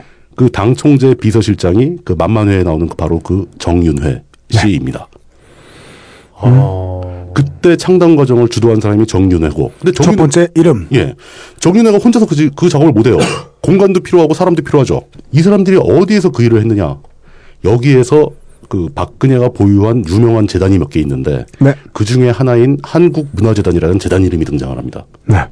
그리고 미래연합 창당 과정을 맡은 사람들이 다 한국문화재단 관련자들이었고 그 사람들이 한국문화재단 사무실에서 작업을 했습니다. 거기서 뭐 창당 선언문도 다 거기서 작성을 하고 네. 네. 절차를 그 디테일한 실무 절차를 그 사람들이 담당을 했다. 네. 라는 얘기가 나옵니다. 뭐 영남대나 뭐 장학 정수장학회 이 정도만 아시아였다면 예, 그렇죠. 못 듣던 이름들이 오늘 좀 나올 수 있습니다. 근데 이 한국문화재단에 대해서 미래연합 사건에서 어 이 사람들이 아그 한국문화재단이라는 재단을 박근혜가 가지고 있고 네. 거기 사람들이 창당 작업을 도왔다. 아 저 사람들은 수족 같은 사람들인가 보다. 음흠. 박근혜의 비서들인가 보다. 음. 뭐 이런 정도로 기억을 하고 있다가 뭐, 겉보기엔 그렇죠. 보통 그렇게 돌아가니까요. 예, 그럴 수 있죠. 그때 이제 미래, 미래나 창당을 맡은 전담 팀을 갖다 언론에서 뭐라고 불렀냐면은 네. 그 한국문화재단 사무실이 신사동에 있었어요. 네. 그래서 신사동 팀이라고 불렀습니다. 뭐 부를 이름이 없잖아요. 네. 그 신사동 팀을 이끌던 게 정윤회 비- 당 총재 비서실장이었고 신사동 팀에 소속돼 있는 사람들이 쭉 있었을 거 아닙니까? 그렇죠. 예. 그 사람들은 다 한국문화재단 관련자들이었는데 한국문화재단이라는 게 사무실도 유경재단하고 같은 빌딩에 있었어요. 네. 그러니까 이건 완전히 박근혜의 신복들이다라고 생각을 하고 쭉 세월이 흘러왔는데 네.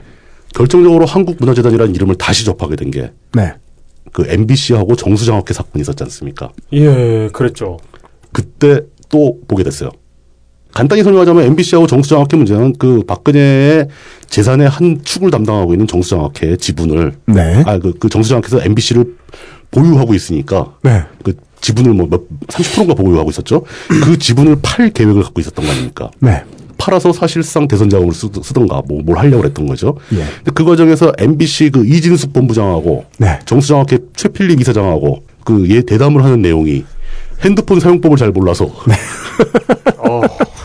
한결에 한결에 기자와 통화를 하다가 전화를 끊지 않은 상태에서 그 회의를 하는 바람에 그 노출증 갑자기 한결의 기자한테 녹음이 통째로 돼가지고 안보 노출증 뭐 그런 코믹한 사건이 있었거든요. 예. 통신보안 몰라요. 통신보안 이 사람들은. 그때 그 얘기를 제가 기사로 작성하기 위해서 쓰다가 박근혜가 소유한 재단이 과연 몇 개나 있냐 따져봤죠. 이제 유명한 게 유경재단, 정수장학회, 영남학원, 영남학원, 영남대학교, 영남대학교 병원 이런 걸 갖고 있는 굉장히 거대한 재단이죠. 네. 예. 이런 재단들은 사회적으로 잘 알려져 있습니다. 근데 사회적으로 거의 알려져 있지 않은 한국문화재산이라는 이름을 여기서 또 만나게 된 거예요. 한국문화재단에 대해서 간단히 설명을 하자면 이게 그 최초로 1979년에 그 삼양라면 만드는 그 삼양의 전중윤 회장이 만든 명덕문화재단이 그 전신입니다. 에잉? 명덕문화재단이라는 것은 네. 당시 그렇죠. 이제 돈 많이 버는 그룹 회장들이 네. 보통 노후 설계를 하기 위해서 재단을 만들죠. 그렇죠. 예. 당시에 약 한 11억 정도를 투입해가지고 자기 노후를 보장할 재단을 만들었는데 그해 바로 박정희 대통령이 암살을 당하죠. 네. 음. 근데 전중현 회장은 박정희 대통령하고 굉장히 친밀한 관계가 있던 사람입니다. 우리나라에 최초로 라면을 만든 게 전중현 회장인 회장이죠. 어. 삼형사. 아직도 뭐 미담처럼 이야기하지요. 예. 그때 이제 박정희 당시 5.16 혁명 정부였어요. 아직 정상 정부 되기 전에.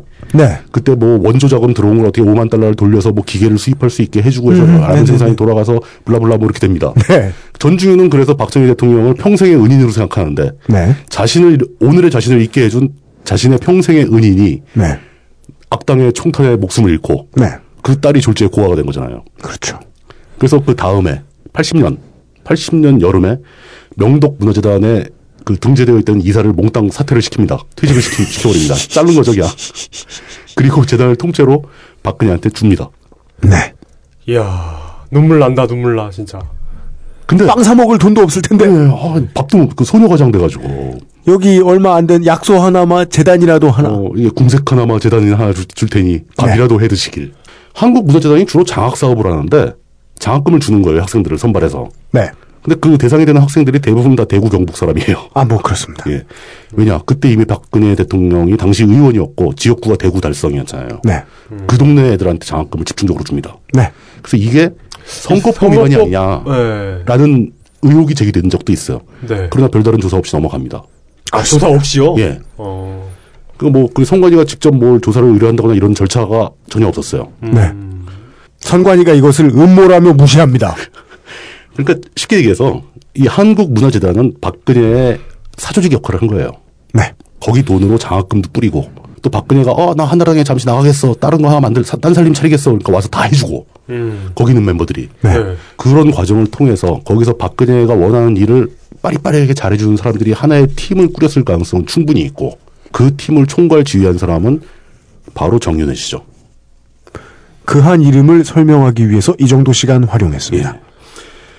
박정희 대통령 치하에서 네. 그때 대통령의 딸이었던 그 영애 박근혜 양과 문제를 일으켰던 최태민 목사라는 사람이 있었습니다. 그랬었죠. 예. 네. 최태민 목사에 대해서는 뭐 이런저런 루머가 많이 있는데 그런 그런 음모론을 할 생각은 없고요. 네. 정윤회 씨는 최태민 목사의 사위입니다. 그렇습니다. 그러니까 박근혜하고 관계가 보통 오래된 관계가 아닌 거죠. 그때 그러니까 그 MBC하고 정수장학회 사건을 뒤지면서 한국문화재단을 막 조사를 하다가 재미있는 사실을 또 발견을 합니다. 네. 한국문화재단이 그때 MBC 정수장학회가 사, 사건이 문제가 됐을 때 네. 그 당시 이미 재단 자체가 해체됐었어요. 네. 2012년 여름에 해체가 됩니다. 아 진짜요? 대선을 한 6개월 앞두고 음. 이때 해체된 게 또 하나가 있습니다. 동생 박지만 씨의 부인이 서향희 변호사라는 여성이 있습니다. 네. 예. 이 서향희 변호사가 하던 컨설팅 회사가 있는데 PSNP라는 회사가 있습니다. 이게 자본금 한 30억 되는 회사인데 네. 이 회사도 비슷한 때에 해산을 해요. 회사를 문을 닫아버려요. 무슨 의미가 있을까요? PSNP는 박지만 씨의 비서 조직이죠. 가족 기업이고 예. 예. 한국문화재단은 박근혜 씨의 비서 조직입니다. 뭐 일 다 처리해주는. 네. 근데 이 사람들이 해온 일들이 박근혜 대통령이 대선에 출마하는 과정에 나중에 걸림돌이 될지도 모른다. 네. 라고 생각해서 자료를 다 없애버린 거죠. 문서를 세단하듯 예. 조직을 없앴다. 재단 같은 경우에는 재단 해산을 결의하고 이사회에서 재단을 해체해버리면은 거기에 있던 문서라든가 이런 걸 보관할 의무도 없어요. 네. 다 없애버려야 됩니다. 음. 거기서 무슨 일을 했는지 장학금 얼마나 줬는지 이런 기록이 다 사라진 상태예요 지금. 네. 저쪽 입장에선 발전적 해체였겠죠. 어, 그렇죠. 그런데 딱 그 해체했다는 걸 보고 저는 사실 뭐 솔직히 깜짝 놀랐습니다. 그럼 이 사람들 어디 갔지?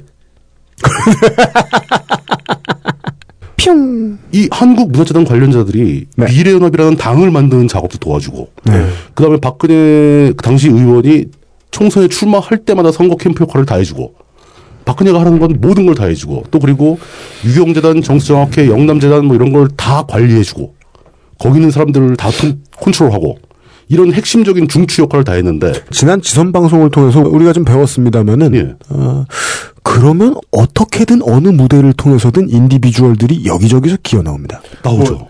뭐 무슨 허허 참 그 무슨 애옥의 삶이었지 이제 농사나 지어볼까 이런 건 진짜 삼국지에나 나오는 거고 그래서 저 도포 입고 태백산 기술부 들어가고 예 그런 거 없죠. 네. 하지만 그렇다고 해도 언론이 잡아냅니다. 지금 고향에서 뽕나무 800그루를 키우고 있다. 오히려 그 내려갔으면 더 확인이 됐죠. 네. 어, 그 사람들 다 은퇴해서 여기 이러고 있네. 음. 밝혀지는데 사라져버려요. 정말 이상한 건 예. 안 나온다는 겁니다. 아예 씻은 듯이 없어져 버려요. 사망해도 나와요. 근데 안 나와요. 실제로 그 중에 사망한 사람이 있어요. 아, 야, 예, 예. 나왔어요. 사망한 사람. 사망해서 나와요. 사망한 사람 나와. 안 나와요. 이 사람들이 그러니까 대선 6개월 전에 그 재단이 해체되고 나서 이 사람들이 공적인 활동 영역에서 완전히 모습을 감췄다가 다시 이름이 나오는 게 박근혜 대통령 후보가 당선된 뒤에 인수위 조직할 때 등장을 합니다. 아, 그 말 많았던 인수위. 예. 인수위 구성을 굉장히 거국적으로 잘 구성을 했습니다. 아마 박근혜가 거느리고 있는 조직들 중에서 간판으로 쓸만한 사람들이 많은 조직도 있어요. 무슨 연, 미래연구소 뭐 이런 겁니다. 네. 거긴 대부분 대학 교수들이에요. 이 사람들은 실무 안 해요. 실무할 줄도 모르고. 네. 그 사람들은 그냥 무슨 명단에 쫙 써놓기 좋은 이름들이거든요. 아, 예. 인수위의 구성은 다 그런 식으로 명단이 작성이 되는데. 명단용 이름들이 꽤 있습니다. 예. 이름, 이름용 이름. 근데 실제로 몇몇의 이름이 등장을 하는데 사람들이 그 몇몇 신문 기자들은 여기에 주목을 했어요. 그 사람은 그냥 개인정보 털린 것에 지나지 않을 수도 있는. 아, 네네네. 예, 이게 네 명의 이름이 나오는데 이춘상, 이재만, 안봉근, 정호성 사람들입니다. 그냥 나열하기 좀 아쉽네요. 너무 강조하고 싶은. 예. 나열할 수밖에 없는 게 이 사람에 대한 인적사항을 확인할 길이 없어요. 아, 미치겠어요. 환장하는 거예요. 이, 이 이름만 있는 닌자들. 예. 근데 심지어 이 이춘상 씨는 18대 대선 당시 교통사고로 사망을 합니다. 네. 그 사망 기사도 막 나오고 그랬어요. 그리고 그 다음이 이재만, 안봉근, 정호성인데 이 셋은 그러니까 그 어둠 속에 숨어서 그 한국문화재단 관련 그 사무실에서 어둠 속에 숨어서 네. 본인은 뭐뭐 아, 불은 밝게 켜놓고 일을 했겠죠. 블레, 데, 데이워커, 블레이드. 빚이 잘 들 거예요. 그건 미친 뭐 뭐 비싼 주범- 사무실. 주범료 돈 많은데 뭐. 그, 이 사람들이 실제로 공직의 공직 계통의 이름을 드러낸 게 인수위 때가 처음이고 네. 이 세 사람은 그대로 청와대 인선으로 다 들어갑니다. 네. 다 들어가서 지금도 공직의 이름을 두고 있어요. 어떤 직책을 갖고 있냐면 이재만 씨는 총무 수석 비서관입니다. 총무수석 비서관. 예, 예. 그리고 안봉근 정호성 이 두 두 사람은 제2 부속실 비서 부속 비서관 뭐 이러는데 그 청와대 부속실 근무하는 거거든요. 부속실이라는 건 진짜 그 청와대 중에서도 비서실 중에서도 비서입니다. 밀착 비서, 수행 비서. 아. 비서 중에 비서라는 거는 비서의 비서라는 게 아니고. 그러니까요. 저는 무슨 탕비실 이렇게 생각했는데 탕비실장. 더 신기한 것은 그러니까 이 이춘상, 이재만, 안봉근, 정호상 이 사람들이 이 사람들이 활동을 할 때 이 사람들을 다 컨트롤하던 사람이 있어 팀장이 있지 않습니까? 예. 정윤회. 정윤회. 정윤회는 인수위도 이름이 안 나오고 청와대 인선도 안 들어갑니다. 그리고는 지금까지도 저희도 그렇고 다른 모든 언론들이 그렇고 이름은 나옵니다. 이름만 나와요.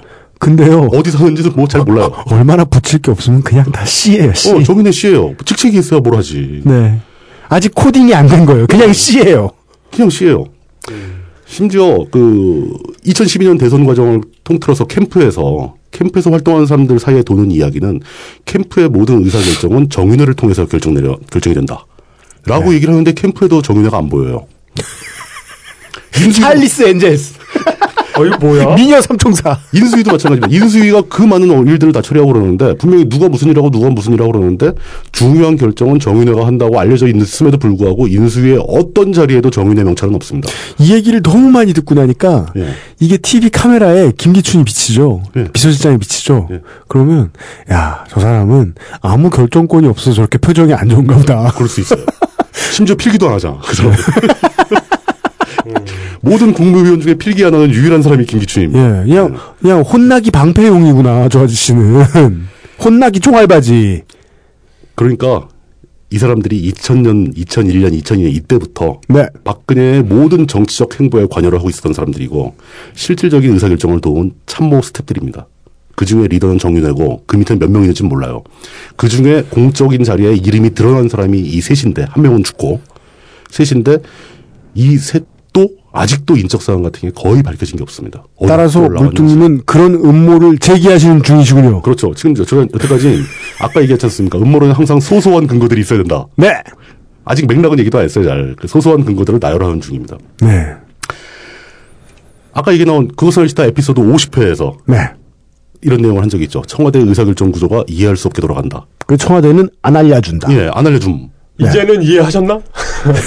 정상적인 공조직 그러니까 쉽게 말해서 국무회의죠. 예. 국무회의의 의사결정권이 완전히 무시되고 있죠. 그렇죠. 국무회의 석상에서 회의를 하지 않으니까 네. 항상 지시와 하달만 있는 거죠. 음. 순수하고 순진한 용산의 진영 의원은 그러니까 내가 장관이 됐으니 혹시 내가 뭘 결정할 수 있는 게 있지 않을까? 내가 좀 내가 좀 해야 하지 않을까? 그러다가 어? 이런 순진한 생각을 하다가 사단장 주재 회의에서 자기 의견을 내는 중대장 같은 그런 그런 행동을 하다가 근데 자긴 별 달았는데. 네.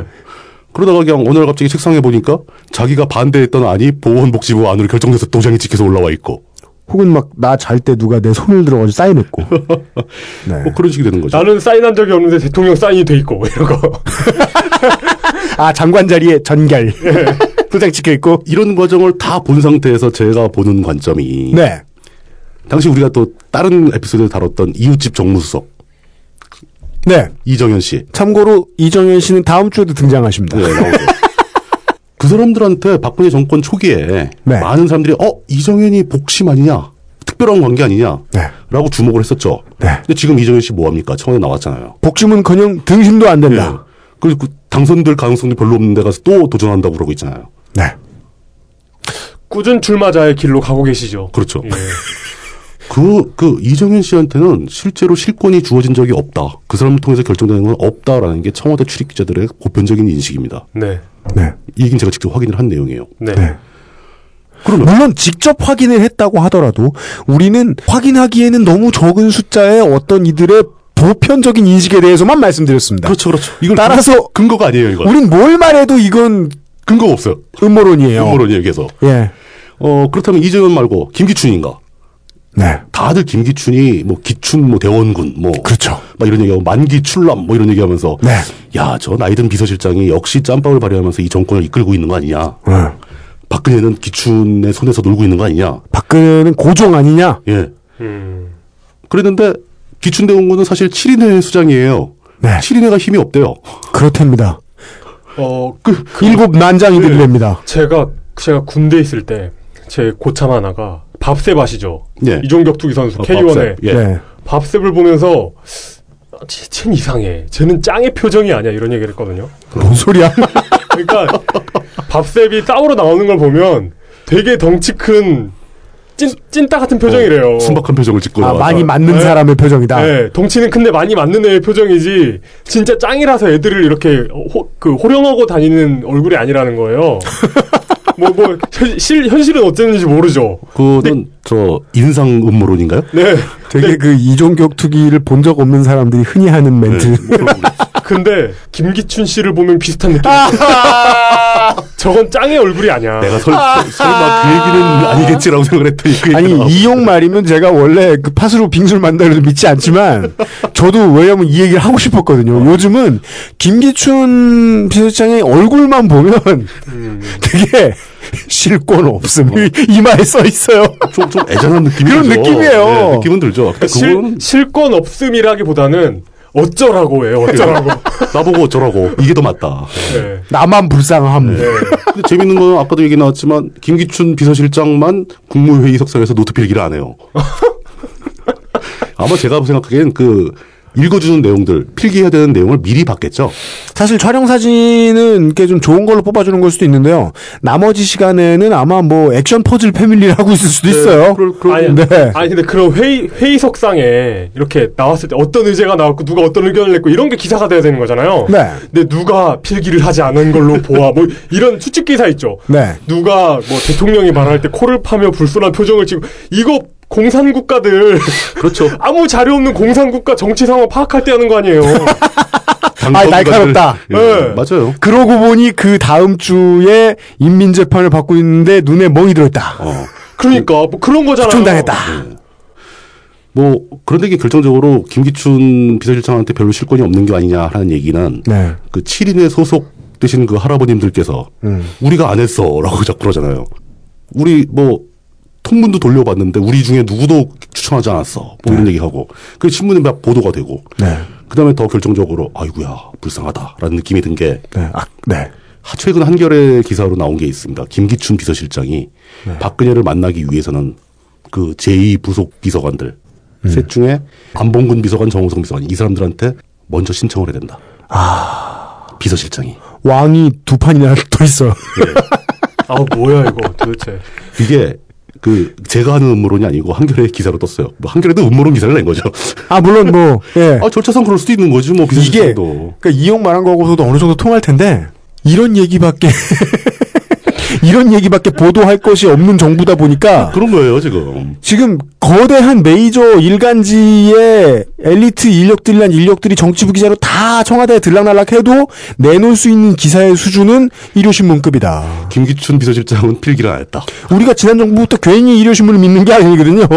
뭐 내용이 나오는 게 있어요. 장성택 숙청을 그, 그 유추해내는 거하고 뭐가 달라? 뭐가 달라? 장성택이 사진에서 지워졌다. 뭐 이거 뭐 어쩌라는 거야? 사진이 잘못 나왔나 보지. 뭐. 뭐.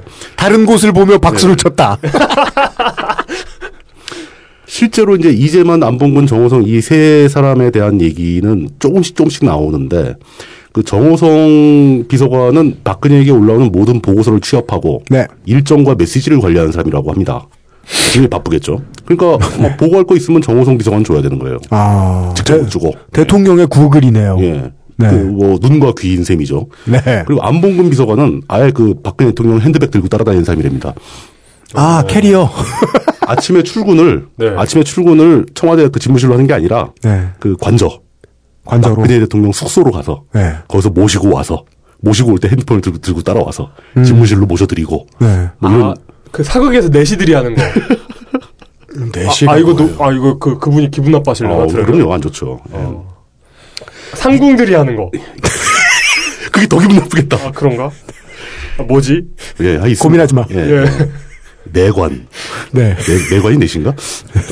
이재만은 총무비서관인데 이재만 총무비서관 산하에 인원이 70명이 넘는답니다. 그래요? 그러니까 청와대 모든 살림을 다 관장하는 직책이에요 원래 그 자리가. 어. 네. 거기다가 그 청와대 모든 일을 관장하는 것뿐만 뿐만 아니라 엄청나게 더 많은 일을 하고 있는 거죠. 음, 네네네. 예를 들어서 최동욱 검찰총장 혼외자식 사건이 있었지 않습니까? 그렇습니다. 그렇죠. 그때 기억하실지 모르겠지만 검찰에서 네. 이재만 총무수석 비서관의 통화 기록을 조사하고 있다. 네. 라는 얘기가 나온 적이 있습니다. 최동욱 혼외, 혼외자식 그 개인 정보를 빼오라고 지시한 게 있나? 네. 그걸 확인하겠다. 살짝. 어, 이, 저, 이재만이 그 최상층 명령권자다. 라고 해서 그런 기사가 뜬 적이 있습니다. 그리고 그 뒤에 후속 기사가 없어요. 그때 한번 실수로 검찰이 힌트를 흘렸어요. 예, 이름을, 이름을 말한 거지. 말해서는 안 되는 뭐 이름을. 감히 말했어요. 볼드모트를.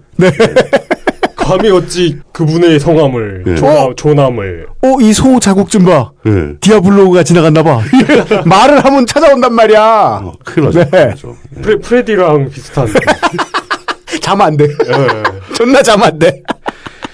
이제 이 모든 정황을 조, 조합해보면 말한 대로 이 세 사람 하고 네. 청와대 밖에서 어딘지 모를 곳에 계시는 정윤혜 씨하고 네. 그 정윤 씨가 팀장이고 네. 이 세 사람은 연락책이고 뭐 이렇게 해서 비선 조직이 구성되고 이 비선 조직에서 모든 일을 결정하고 국무 국무위원들 각 총리 장관 각 부장관들은 그 비선 조직에서 결정되는 사항을 따르기만 한다 시행만 한다 이것이 저희의 상상도 이게 저희의 상상도가 아니라 여기까지는 이제 우리나라 언론들이 얘기하고 있는 상상도입니다. 네. 우리나라 언론이 그리고 있는 박근혜 예. 정부의 유토피아. 네.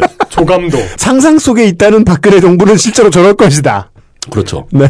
현재까지 우리 사회에 슬금슬금슬금 퍼지고 있는 박근혜 정권의 작동 메커니즘에 대한 설계는 이런 식으로 구성이 되어 있는 거예요. 우리가 리버스 엔지니어링을 해봐야 돼요. 리버스 엔지니어 하는 중이에요, 지금. 아 이러면 정부 조직도가 왜 필요해? 어, 아, 필요하죠. 국무위원, 밑에 각 부처, 총리 산하 각, 뭐, 밑에 장관들, 이 사람들은 시행조직인 거예요. 이 사람들이 결정하면 하는 사람들이 있어야 되잖아. 네. 그러니까 명령 받고 시행하는, 돈 넣으면 돈, 이 뭐가 나오는. 밴딩 머신. 네, 밴딩 머신이 돼 있는 거죠. 근데 여기서 이제 하, 한 걸음 더 나갈 수가 있다는 겁니다. 그렇게 그려진 얼기도가 뭔가 문제가 있다고 생각을 하는 겁니다. 문제 없을 리가 없잖아요. 예, 아, 알 수도 없죠. 사실 나는 아 지금 지금 뭐 하나라도 정상적인 얘기를 했나요 지금? 아니 저 정윤호 씨가 나와가지고 예. 어 이거- 이건 안 돼요. 이거 이렇게 확인을 해줘야 될 거 아니에요. 이런 이런 거 아니었어? 뭐. 시린애가 나와가지고 예. 왜 우리를 가지고 그래? 이거 이거 확인 사실 확인을 해줘야. 근데 지- 진짜 좀이 정윤혜 네. 씨가 직접 나오셔가지고 좀 해명을 해주시면 아 저희가 섭외해야 되는 거예요? 어, 예. 그래, 의외로 재밌고 유쾌한 분일 수 있잖아요. 아, 그니까, 나도 그렇게 생각해요. 정현 씨가 직접 나와서 해주면은. 그러면 또 이용 또 바보같이 또 반하고 또 한 번에. 어, 정윤의 최고야. 인품에 반하고 막 따지러 갔다가. 비선으로서는 최고인 것 같아. 막 이러면서. 비선 전문가. 역시 비선이라면 저분에게 맡겨야지 이렇게. 어, 제가 신정연대 만들고. 이, 이 맥락, 이 시- 흐름의 가장 큰 문제는 밖에 계시는 정인의 팀장님과 비서실장님과 네. 청와대 안에 있는 세 명의 그 비서관들과 네. 이, 이 사람들이 다 해결하기에는 일이 너무 많다는 겁니다. 국무위원들이 해야 할 결정들, 네. 장관이 해- 내려야 할 결정들, 총리가 내려야 할 결정들. 네. 보통 장관들은 자기 부서의 일은 자기가 다 해결을 합니다. 해결하고 다른 부서의 협조가 필요하거나 이견이 있을 때 토론을 하죠. 그렇습니다. 그럼 총리가 그 이견을 조절해 줍니다. 맞습니다. 그다 자기들끼리 정리를 한 다음에 대통령한테는 보고하는 거예요. 그렇습니다. 그렇죠. 우리가 이러려 했습니다. 별 문제 없지 않습니까? 네. 대통령이 어 괜찮네요. 이렇게 하세요. 뭐 이렇게 이렇게 돌아가는 거죠. 사인해주고. 예. 그렇게만 해도 대통령의 책상에는 어마어마한 서류 더미가 쌓이기 마련이에요. 그렇습니다. 네.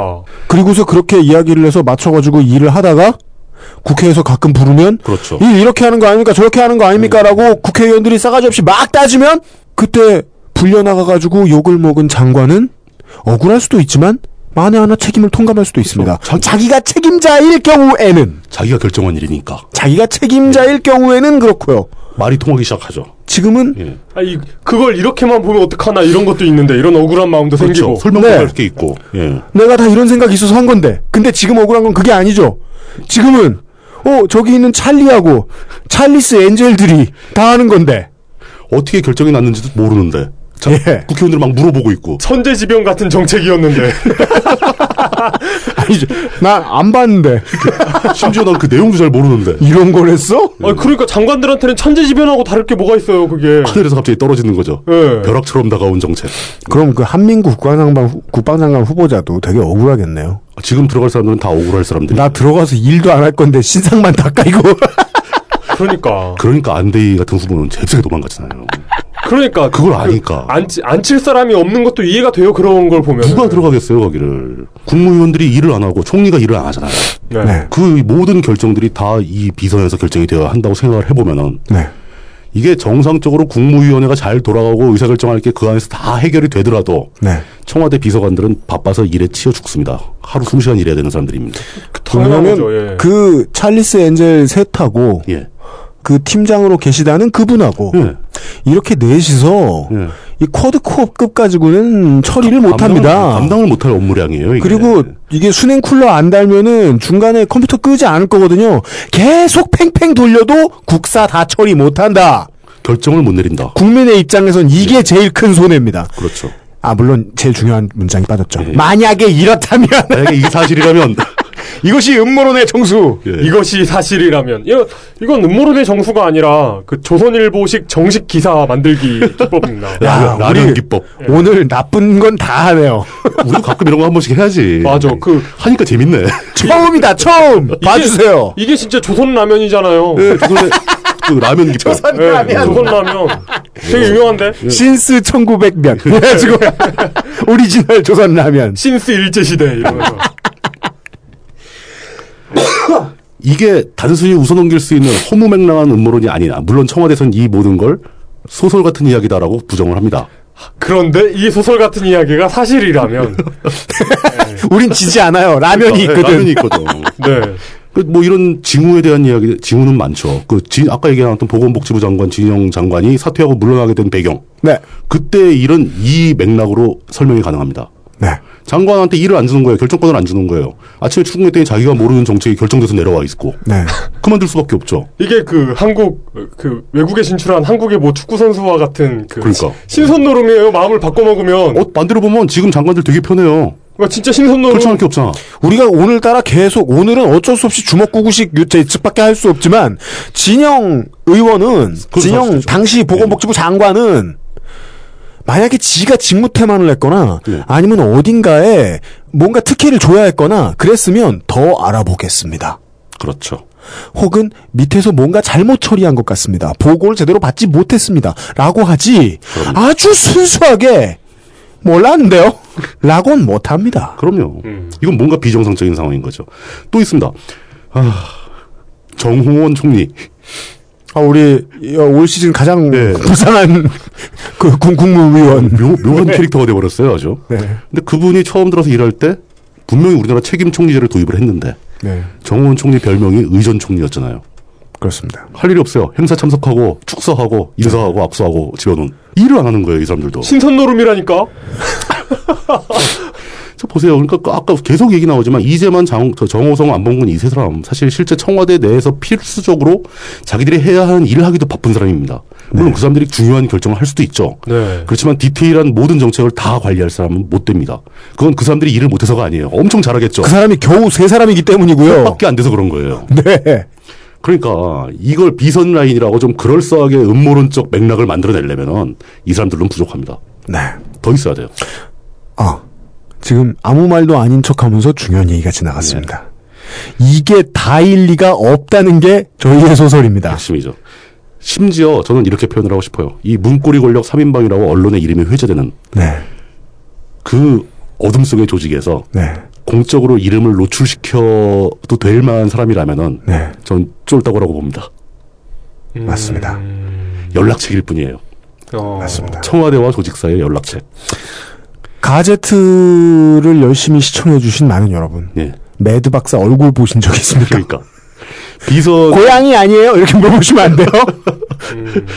어 실제 조직 그 존재하고 있는 비선 조직은 정윤회 네. 팀장의 관할하에 어디선가 가동이 되고 있고 아, 우리 음모론을 우리가 한 줄로 민, 이렇게 민다고 하지 맙시다. 예. 아, 정윤회 씨가 아닐 수도 있어요. 아닐 수도 있죠. 예. 정윤회 씨가 아닐 수도 그 사람도 중진일지도 모르지. 예. 사실 네 명 FX 가지고 뭘 합니까? 최소한 슈즈 정도는 돼야. 그렇지. 그 정도는 돼야 뭘 하죠. 그렇지. 생각해보면 다스베이더도 사실은 꼬붕이었잖아요. 그냥 누군가의 애비일 뿐인 다스베이더는 한때 한때의 불장난을 했을 뿐. 실수로 기계의 도움을 받아 생명을 유지해야 하는 불행한 예. 그래가지고 이런 그런 걸 하고 나니까 이제 이름을 밝혀도 되는 이제 꼬붕 정도 된 거잖아요. 그렇죠. 중간 보스 정도 된 거잖아요. 그 이름 밝히고 얼굴 나오면 이미 그쪽에선 꼬붕인 거예요. 그리고 그 사람들 이것도 그렇죠. 양적으로 어마어마한 일을 굉장히 빠르게 처리해야 되니까 네. 굉장히 젊을 걸로 추정이 됩니다. 어, 이건 젊다는 게 어- 어- 나이가 얼마나 된다는 거예요? 어 제가 젊으니까 40대죠. 네, 네, 알겠습니다. 어. 제가 지금 이거 놀릴 만큼 제가 이렇게 지금 기분이 좋은 상태가 아니에요. 예. 네. 이, 이의는 제기하고 싶지만 40대쯤일 것이다. 40대쯤일 것이다. 왜냐면 뭐. 그럼 더 무서워요. 더 무섭죠. 이름까지 안 불릴 정도의 피규어인데 젊기까지 하다. 그러니까요. 그러면 그 조직에 어떻게 들어왔는지. 이 사람들이 예. 제일 잘하는 일이 결과적으로 봤을 때 제일 잘하는 일이 선거입니다. 초공감. 예. 아니 물론 그 아, 제 이름 기- 기억했어야 되는데 그 양반 누구죠? 그 저 새누리당 빨간색으로 바꾸고 아, 이번에 읍소 전략 만든 사람. 인수 아, 예, 캠프에서 일하던 사람. 예, 그 사람은 이번에 빠졌다면서요. 예, 빠졌어요. 예. 그런 상징적인 한두 건은 언론한테 던져주는 거고 음. 실제로 그 아이디어도 그 사람이 냈는지는 확인하지 못했죠. 그런가요? 예. 아, 아, 음모론은 이런 게 좋군요. 그렇게 언론, 확인해서 반증 불가다. 언론에서 다루어질 정도의 아이템을 던져주는 것은 네. 그 자체가 마케팅이기 때문에 아, 그건 맞아요. 예. 네. 네, 21세기 언론 정보학 시간을 참고해 주십시오. 네. 또 있습니다. 네. 지금도 그렇다고 합니다. 심지어 조선일보의 그 위대하신 김대중 주필도 지적을 네. 합니다. 박근혜 대통령은 왜 외부인들과 밥을 안 먹는가? 물론 김대중 주필의 생각은 자기와 밥을 안 먹는가? 그니까요. 왜 나, 나한테 밥을 안 주는가? 어, 너 왜 나 데리고 PX 안 갔마? 이- 이런 생각일 텐데. 그 변, 변희재 대표가 무한도전의 표창원 나왔을 때 그 네. 분노하던 것과 비슷한 맥락입니다. 왜 무한도전은 표창원을 부르는가라고 일갈하던 그것과 비슷한 이해해주고 싶지 않은데 이해되네요. 어, 그렇습니다. 예, 예. 예. 근데 밥을 안 먹는 걸 넘어서서 제일 문제가 되는 것은 네. 일단 물론 일단 대통령은 네. 밥을 혼자 먹으면 안 돼요. 밥 먹는 시간도 아껴야죠. 밥 먹는 시간에 무수히 많은 사람들을 만나서 그 사람들의 말을 들어야 되는 자리인데 그런 게 없고 식사 끝나고 저녁 8시 이후에 아무런 공적 일정이 없다고 합니다. 아, 네, 뭐, 그, 그렇죠. 그건 우리 50회 때도 얘기했죠. 박근혜 대통령은 뭐 하루에 잠을 꼭 15시간씩 자야 되는 사람인가요? 그건 아니잖아요. 뭐, 그럴 수도 있는데. 밤새 게임을 하느냐 뭐 이런 얘기도 있었죠. 뭐 드라마를 보느냐, 뭐 드라마 볼 것만 보다. 고래. 이미 여러 게임을 만네. 그 그게 바로 창조 경제. 그렇죠. 그러면서 음 게임 산업은 역시 창조를 뭐, 뭐 이런 얘기를 하고 있을 리가 없잖아. 왜 그러세요? 음. 게이머일 수도 있죠. 왜. 마지막에 정신 차리시는. 네. 저는 그래서 그 시간대가 음모론의 소재가 된다. 그 음. 시간에 실제로 외부에서 가동되는 비선팀과 회의를 하는 거예요. 아, 지금 이제 오바마 행정부는 최근에 이제 이런 마케팅을 시작을 했죠. 어떤 마케팅이요? 그 이제 행정부가 생각보다 의사결정 과정을 어, 민주당 정부 치고도 공개를 똑바로 안 하는 것 같다라는 린치가 이제 보수 쪽에서 들어오니까 그렇죠. 예. 마케팅 전략으로 이런 걸 썼죠. 버락 오바마 대통령이 예. 자꾸 경호팀으로부터 도망다닌다. 오. 왜냐면은 모든 게 너무 공개돼 있어가지고 거기에 지금 미칠 것 같아서 음, 가끔 도망가서 저 DC 어디 저 바깥 골목에 햄버거 집에 간다. 어, 짱 박혀서 아무도 예. 모르는 데 간다. 예. 그런 얘기 있죠. 예. 어. 근데 이게 이제 그 아. 암행순찰 뭐 이런 건가? 이게 새로운 코드 아 햄버거 치만 뱉나 보려고 예. 패티에다가 국민들이 먹는 햄버거의 품질을 몸소 체험하기 위해서 그 변복하고 나오시오. 그랬다가 걸린다는 거 아니에요. 근데 그런 코드로 홍보를 하는 이유는 봐라. 우리 항상 노출돼 있다 보니까 힘들어 죽으려고 하지 않느냐. 그렇죠. 감추는 거 없다. 라는 걸 확인시켜 주기 위해서. 그렇죠. 역설적인 란 말이에요. 공개죠. 어찌 보면 무슨 그 우리나라 정치인들 시장 달려가서 뭐 처먹는 사진 찍는 거에 확장판 혹은 발전된 미래 그렇죠. 의 형태의 버전업 형태. 예, 광고 네. 코드일 거예요. 그런 거죠. 어, 그치. 근데 지금 우리나라의 상황은 거 봐라. 우리 공개하는 거 없지 않느냐. 어? 모든 게 감춰져 있다. 의심할 게 너네가 뭐가 있냐 알 수 있는 게 하나도 네. 없는데 아는 것도 없으면서 의심을 하고 그래. 그 왜 소설 같은 얘기를 하고 그래? 생각해보면 너무 맞는 말이야 네. 아 그래 우리는 알 수 있는 게 하나도 없구나 어. 그러네. 그러면서 집에 가야지 뭐. 그래 이 집은 닌자로 가득 차 있겠지 뭐. 그렇게 생각을 하다 보니까 제 마지막 제가 주장하는 음모론의 마지막 장면은 네. 마치 그런 거죠. 그 신세기 에반겔리온 보면은 네. 그 네르프 조직에서 회의를 합니다. 아, 제레. 네, 제레가 모니터만 쫙 있고 어두컴컴한 곳에 그 페이스타임으로 대화하잖아요, 네. 다들. 그 장면하고 뭐 어벤져스에 보- 봐도 네. 이게 그 사물 잭슨이 리더인 것처럼 되어 있지만 네. 실제 결정은 모니터 속의 위원들이 하잖아요. 그렇습니다 예. 예, 닉 퓨리는 김기춘이죠 그렇죠. 네 어쩌면 김기춘보다 못할 수도 있어요. 그리고 그 사무엘 L 잭슨 선생의 표정이 원래 김기춘 비서실장과 비슷해요 그렇죠. 늘 뭔가 이렇게 잘못 씹은 듯한 표정을 하고 있잖아요 어. 예전에 좀 보면 네, 그러니까. 항상 괴로워하고 그러니까 다스베이더처럼 뭘 쓰고 있어야지. 어, 이렇습니다. 제가 주장한 음모론은 정리하자면 그 사람들이 다가 아니다. 더 있다. 네. 그리고 그 사람들에게 권력이 주어져 있는 이 상황은 대단히 위험하다. 네. 라는 겁니다.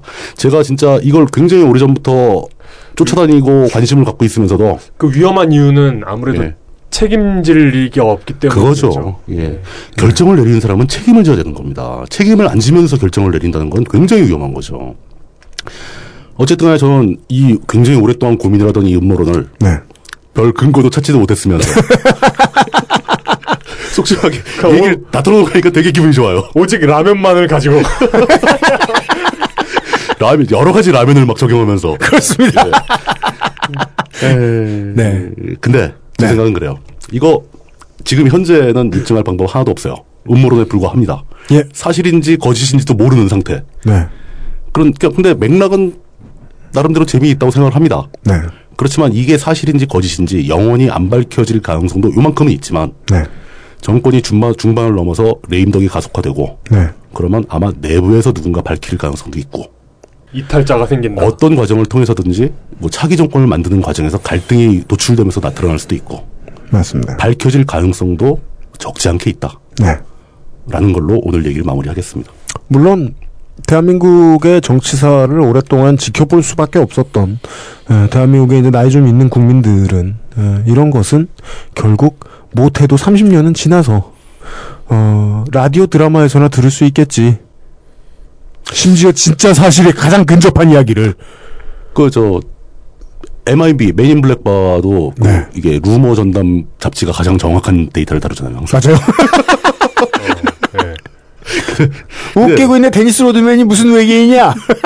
그럼 무슨 외계인이냐면 어느 별이냐면. 근데 저는 걱정되는 게 네. 이렇게 하는 사람들이 그러니까 우리 뭐 제2공화국 제3공화국 이런 드라마들 보면은 네. 그 사람들이 결국 다 그 데이터 정부가 남긴 데이터 언론들이 남긴 데이터를 보고 드라마를 구성하는 거거든요. 맞습니다. 근데 지금 이 정권의 비선 조직은 기록을 안 남길 거라는 거죠. 아니 그 비선 조직 아니었던 이명박 정권도 기록을 얼마나 남겼습니까? 그러니까 이- 저는 밝혀질 가능성이 있다면 이 중 하나 소속된 사람이 자서전에서 쓴다거나 뭐 회고록을 쓴다거나 이런 것도 가능하고 이 자서전이나 회고록이 또 사실이 얼마나 있는지는 결국 못 밝히잖아요. 또 보면 어, 아니, 아니 그리고 네. 어, 사람들이 이렇게 세상으로 나오고 뭔가 큰 일을 하려고 하는 건 그걸로 뭐 이익을 얻거나 권력을 얻기 위해서도 있지만 네. 역사책에 이름을 남기려고 역 역사책에 그 말 그대로 그 크레딧에 올라가는 거잖아요. 역사의 네. 크레딧에 내 이름을 올리는 거잖아요. 네. 근데 이 시점까지 이렇게 이름을 안 박힌 사람이라는 거는 크레딧에 이름을 올리는 것보다 더 큰 뭔가의 다른 욕심이 있다는 거예요. 그게 뭐 크게 하나 땡겨 먹는 거라든지. 그게 뭘까요? 그러니까요, 뭘까요? 그게 뭘까요? 저도 이해를 못하겠어요. 그 이거 아니면 아니면 진짜 자신이 진정으로 경애하는 영도자가 잘 되는 걸 보고 싶은 건지 그냥. 그럴 수도 있죠. 소박한 심리일 수도 있죠. 이건 저의 음모론인데 네. 아, 이름이 알려진 정치든 정 경제든 어떤 다른 조직의 이름이 알려진 어떤 사람들로부터 예? 그들도 체계적인 압박을 받고 있는 존재들은 아닐까? 누구한테? 그걸 알 수가 없죠. 뭐, 뭐 정경련이라던가. 그럴 수도 있죠. 네. 정말 안 돌아가는 사회는 알고 보면 진짜로 이득을 취하는 사람들은 그냥 잠깐 나와서 털고 도망가는 사기꾼. 그렇겠죠. 음. 어맹부. 그러니까. 음. 케이스들을 제외하면 서로가 서로의 하수인 노릇이나 하면서 사는 모두가 고통을 받고 있는 그렇죠. 기묘하게 꼬여버린 시스템 때문에 네. 그럴 수도 있죠. 그럴 수 있거든요. 그럼 완전 음모론 데이네. 와, 이거 역시 아, 여기 대놓고 한번 역시 저 따위의 음모론보다 훨씬 깊이가 있네요. 이게. 그- 음. 역시 오래된 곳이 장, 장처럼 이렇게 저기 오래된 음모론이. 이 정도 나오려면은 예. 음모와 개론 수준이 아니고 네. 어드밴스드 음모론 그 과목을 들어야 돼요. 네, 인터미디에이트. 네. 그, 아, 음모에 대해서 신나게 이야기를 해봤는데요. 어, 당연히 결론은 요거를 내야 됩니다. 이 소리를 우리가 음모를, 음모론을 우리까지, 심지어, 안 그래도 전파랑 많이 되는데, 음모 떠드느라. 이 우리까지 왜 떠들었어야 했느냐. 다른 건 몰라도, 일을 잘하면서 음모를 꾸며라. 음모론을 꾸밀 때 꾸미더라도 할 걸 좀 하고 꾸며라. 네. 너네가 휴즈가 됐건 투애니원이 됐건 적은 사람이 하건 많은 사람이 하건 상관없는데 장관이 일을 모른다거나 총리가 아무 일도 모른다거나 후임 인선을 하는데 뽑을 사람이 없다거나 아니면은 기, 기자가 뭐 이거 어떻게 될 겁니까 하면은 응 이러면서 금시초문이란 표정을 짓는다거나 네. 아니 요즘에는 아예 기자의 질문을 받지 않아요. 에이, 요즘 그게 또 네. 트렌드죠. 네, 예. 그게 트렌드가 돼가지고 기자회견을 하는데 기자들의 질문을 안 받아요. 아니죠 기자들은 질문할 걸 받아가지고 미- 읽잖아요 이 아, 그거는 이제 한 네 명 정도 순서 정해가 정해가지고 예, 그, 저, 저, 저, 뭐냐. 종편 기자 새끼들은 시나리오 받아가지고 쳐 읽고 앉았잖아요. 그걸 또 읽으라고 준다고 또 그걸 앉아서 읽고 있어요. 또 그걸 아, 그런 거를. 또 그걸 읽고 있는 걸 큰 특권이라고 생각하죠. 본인은. 뿌듯하게 생각해. 얼굴 예. 보면 표정이 나오잖아요. 뿌듯해. 종편의 기자 여러분, 그런 업무는 보통 취재라고 부르지 않고요 재현 연기라고 부릅니다. 아, 예, 실제 연기보다 출연료도 좀 싸요. 서프라이즈 TV 뭐 이런 데 나와. 그렇습니다. 예. 어, 맞아. 그런 그런 분들 그 서프라이즈 출연하시는 분들. 예. 그니까요. 그리고, 딱 연기도 그 수준이잖아요. 근데 이중성 씨는 더 훨씬 연기 잘할 수 있는 분인데, 그거 하다가 많이 고통받으셨잖아요. 돈도 많이 안 주고 해가지고, 얼굴 팔려가지고. 왜냐면 그런 데선 또 그런 수준의 연기를 요구하기 때문에. 맞아, 맞아. 거기서 연기 잘하면 이상하잖아 또. 네. 어, 서프라이즈를 즐겨보던 예, 이중성 씨 팬의 이야기였습니다. 그리고 여당 의원이라는 의원은 이제 웬만해서는 아무도 정부 편을 안 들어주는 상황까지 와버렸는데요. 저는 여당 의원들도 뭐 어떤 게 그러니까 요즘 뉴스 보- 뉴스나 뭐 이런 걸 보면 어떤 게 느, 껴지냐면그 극심한 무력감 있죠. 여당 의원들. 내가 여기서 반대를 하면 뭐하고 찬성을 하면 뭐하나. 진, 정한 안빈 낙도. 그러니까 그 그러니까 그 반대도 그러니까 반대하는 그 그 정부를 반대하는 것도 들어보면 이건 잘못됐으니까 반대해야 됩니다가 아니라 아유. 이거 찬 반대하면 안 할 거냐 뭐 이런 거 있잖아요. 아이 그 너네가 지금 내가 반대하면 안 할 거야? 그, 그것도 있고 그 이전에 예. 누가 와서 막 뭐 무슨 일이 있다고 설명을 하면은 예. 어? 그건 또 언제 했어? 막 그걸 모르는 거야. 그런 것도 했습니까? 그 정치부 기자들이 아무리 어, 시시콜콜 다 쓴다고 해도 여당 모 의원은 되물었다. 이런, 이런 기사 잘 안 써줘요. 왜냐면 아 이게 뭐 왜냐면 국회의원하고 자기도 면이 있잖아요. 밥도 먹고 인사도 하는 사이니까 그 정도까지는 안 쓴다고. 그 되묻는 게 아임파인 생큐 엔디유 이게 아니잖아요. 예. 아 근데 실제로 기자들하고 만나서 잡담을 해보면 정확히는 I don't know, do you? 이거잖아요. 근데 그런 얘기 다 해요. 기자들도 그 얘기 다 하고 예. 의원들도 그렇고 다니는 정보가 없다. 근데 의원들은 요새 그러니까 그게 트렌드라며요. 기자들한테 뭘 들으면 의원들이 그건 또 언제 했대요? 이런 그게 트렌드예요, 그게. 여당 의원들이 기자들이 의원한테 질문하는 게 아니라 가서 상황을 설명해줘야 돼. 예, 엑스파일 한 장면 생각난다. 이거 오늘 어차피 뭐, 뭐, 음모론 특집이니까. 엑스파일에 이런 장면이 나옵니다. 그, 멀더가, 그 무슨, 뭐, 뭐 비행 기지 있잖아요. 그 예. 음, 뭐 음. 음모론으로 유명한 미국의 예, 무슨 예. 네바다의 무슨 비, 그 뭐, 비행기지 있잖아요. 공군기지. 예, 무슨 예. 무슨 예, 예. 구역 해가지고. 예. 거기 그 상당히 높은 사람하고 컨택을 예. 하게 돼요, 멀더가. 예, 예, 예. 그래가지고 멀더가, 뭐, 그, 근데 그 사람이 멀더한테 음. 정말, 정말 은밀하게 이렇게 물어봅니다. 예. 도대체 그 외계인이란 거 있긴 있는 거요.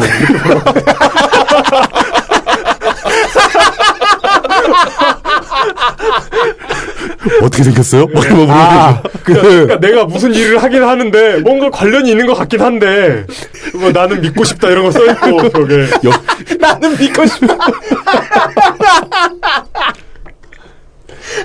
아, 아, 근데 진짜 음모론은 재밌어요. 나도 음모론을 좀 그런 SF스러운 거 가지고 좀 얘기했으면 좋겠어. 정치와 관련된 음모론은 뒷맛이 안 좋아요. 아니면 그 비선이 외계인이라던가 끝. 어우, 씨. 그러면은 진지하게 우리한테 아 제발 프리메이슨 얘기 좀 해달라고 했던 많은 또 청취자분들이 풀 얘기한단 말이에요. 안 돼요. 아 진짜 진짜 프리메이슨 얘기 뭐 다빈치 코드 이런 얘기 절대 안 할 겁니다. 저는 저희 안 해요. 안 해요, 네. 안 해. 아 근데 저 진짜 프리메이슨하고 관련 있다는 얘기 들었어요 이용이? 아 이명박하고 아, 이명박이 예. 안 껴줄 건데 자격 미달일 텐데. 네. 아, 이야기는 간단합니다. 79, 80, 81회와 연결지어서 생각해 주십시오. 분, 오늘 음모를 그렇게 많이 얘기했는데 분명한 거 딱 두 가지만 떨어집니다. 누군가가 엄청난 권력을 가지고 있는 것 같습니다. 그리고 그는 안타깝게도 신상이 하나도 안 털려서요. 그가 가지고 있는 엄청난 권력에 대해서 책임을 단 한 방울도 지지 않을 가능성이 높습니다. 어떻게 망가지더라도. 네. 아무 상관없지만 그쪽으로 결론을 쏙 빼면서 물뚝심송님과의 시간을 마치도록 하겠습니다. 어, 감사합니다. 네. 다음 주에 간만에 짧지만 지옥의 레이스. 간만이 아니구나. 2년 뒤에 할 줄 알았는데 재보선 타이밍이 돌아오고 벌써 있습니다. 네. 이 씨발 공천 거의 다 끝났어. 진짜 다 공정 다 했더라고요 진짜 막. 빨리 아 이제 서둘러야 돼요 이거 준비해야 돼. 어, 어. 네. 아씨 그또 네. 아, 물뚝심송 상임 고문은 아, 빠르면 다음 주 초, 중, 중, 다음 주 중에, 아, 늦어도 다음 주말에 재보궐선거 데이터 센터 시간에 다시 만나뵙도록 하겠습니다. 오늘 수고하셨습니다. 수고하셨습니다. 수고하셨습니다. XSFM입니다. 바른 선택, 빠른 선택. 1599, 1599에서 알려드리는 대리운전 이용 상식. 대리운전 쓰실 때마다 현금 결제와 영수증 처리 불편하셨죠? 1599, 1599 법인 서비스를 이용하시면 별도의 지불 없이 이용하고 월 단위 후불. 세금 계산서 발행과 경비 처리. 참 쉬워지겠죠? 바른 선택, 빠른 선택. 1599, 1599에서 전해드렸습니다. 바른 선택, 바른 선택.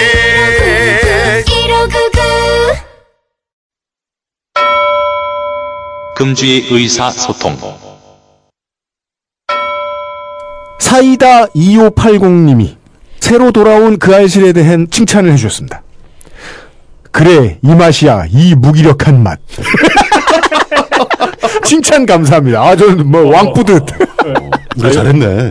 이게 이- 이게 진짜 칭찬이죠. 네, 아, 진짜 기분 좋았어요. 아, 79에 관련한 트윗이 있습니다. 단감 포스트님이 욕쟁이 할머니를 조금이라도 경험해 볼 수 있어요. 라면서 한국어 욕설봇 컬싱봇 언더바 KR을 추천해 주었습니다.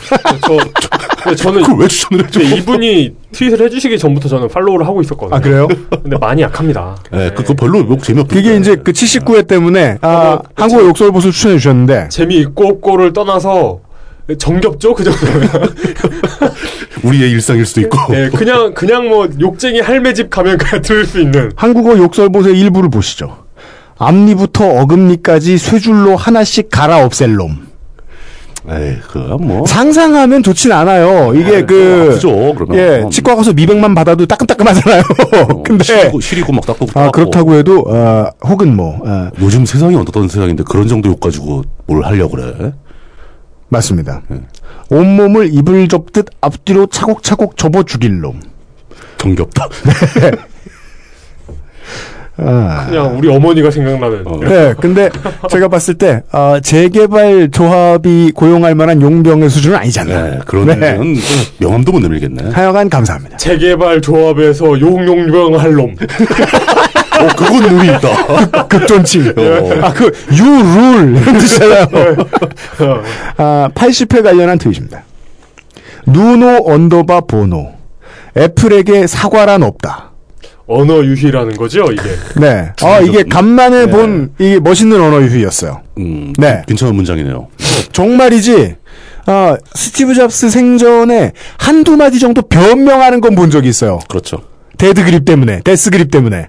근데 애플이 사과하는 건 본 적 없네요. 근데 문제는 있네요. 그 문장이 네. 영어로 번역할 수가 없어. 맞습니다. 애플러자이즈? 모르겠다. 아, 그거 괜찮다 그거. 그걸 어떻게 잘 엮어보면. 션 언더바 리 둘. 대중에게 어려운 말을 하면 두 가지 이득이 생김. 하나는 보다 전문적으로 보임으로써 신뢰를 얻을 수 있고, 다른 하나는 인지 단계에서의 귀찮음을 유발함으로써 대중의 지지- 지지를 쉽게 끌고 올 수 있다는 점. 말도 말이지만 시스템도 마찬가지. 이거는 음모론에도 정확히 적용이 됩니다. 그래서 뭐 특히 역사 관련된 음모론들 있잖아요. 음. 제가 싫어하는 그런. 네. 국론의 80%는 역사 관련이에요. 예. 그러니까 그 역사 관련을 보면은 어려운 척 말을 하면서 논리와 연구 단계에서 구멍이 숭숭 뚫린 결과를 막 내밀면서 이거 맞지 않냐고. 근데 그 얘기를 듣는 동안에 듣는 사람들은 어려운 말 하니까 안 들렸고 귀찮아서 그냥 믿어버리게 되기도 하고. 예. 가, 가장 쉽게 그 효과를 낼 수 있는 건 들어본 적 없는 어려워 보이는 책을 인용하는 겁니다. 그렇습니다. 심지어 그 책이 있는지도 모르겠는. 어. 인- 없는 책도 있고 네, 발간된 적도 없는 그런 책을 인용할 수도 있어요. 뭐 지들이 쓴 책도 있고 네.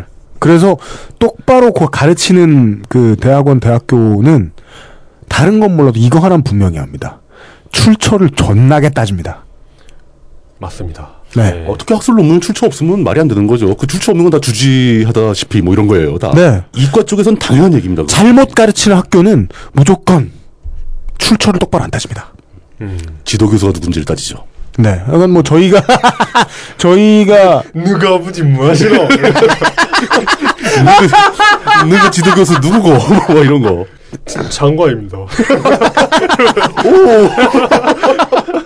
오. 뭐 필요하신 것은 없으십니까? 예. 아, 네. 음, 저희들 역시 이 방송을 만들 때 주의하려고 늘 주의할 수도 없죠. 저희도 부주의할 때가 있죠. 주의하려고 애쓰는 문제를 다시 한번 일깨워 주셨습니다. 이렇게. 언노운 비홀더 님이 그 아이실 덕에 환빠 혹은 환파 혹은 환가 그렇게도 불러요? 분들의 존재를 알게 되어 이것저것 자료들을 읽어보고 있습니다. 이게 네가티브 바브라 스트레이전드 효과. 그 언노운 비올더님은 네. 알려지지 않은 주시자라고 해서 네. 그 딴지 필진이시거든요. 아, 그래요? 예, 근데 네. 딴지 필진들 다루는 사람들이 대부분 네. 주시자가 아니고 주지사로 알고 있어요. 저도 그렇게 알고 있었어요. 저도 이거 지금 이분의 트윗을 지금 제가 대본에 넣기 전까지만 해도 뭐 주지사가 왜 안 알려져? 정윤회야? 네. 예. 근데 사실은 주지사가 아니라 주시자라는 걸 깨닫는 순간 네. 무슨 스토커야? 뭐 이렇게 되는 그러니까요. 어. 거죠, 되게 아 진짜 주지사 아니에요? 시시하고 그 아놀드 아니야?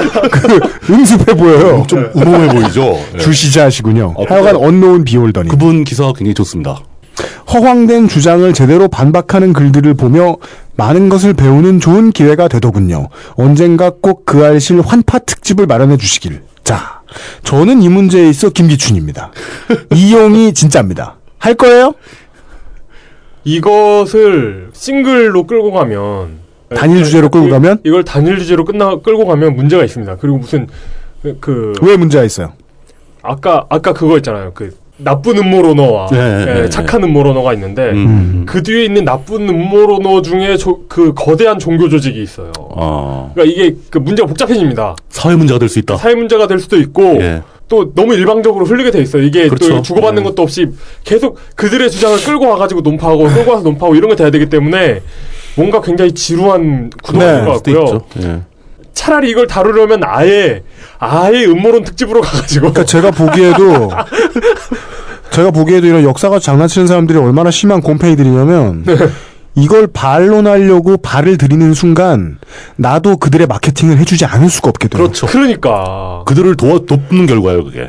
그러다가 50만 명이 뭐 이 방송을 들었어요. 그래서 48만 명이 어, 이용의 의견에 찬성을 했어요. 저 사람들은 나쁜 사람 이상하다. 음. 저거는 뭔가 문제가 있다. 저 이론은. 그리고 2만 명이 아 그런가 하고 책을 우연히 읽다가 지지하게 될 수 있어요.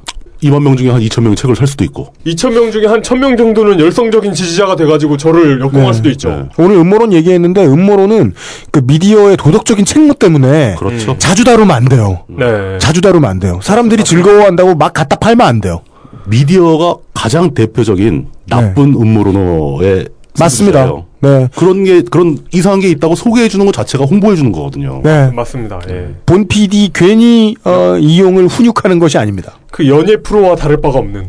그렇죠. 예. 이거 이거 이건 나중에 네. 음모론 관련해서 다룰 게 있으면 잠깐 뭐 해볼 수는 있을 것 같습니다. 네. 가능한 한 말릴 겁니다. 여기까지가 아열대 대한민국에서 보내드린 7월의 첫 번째 히스테리 사건 파일 그것은 알기 싫다 시간이었습니다.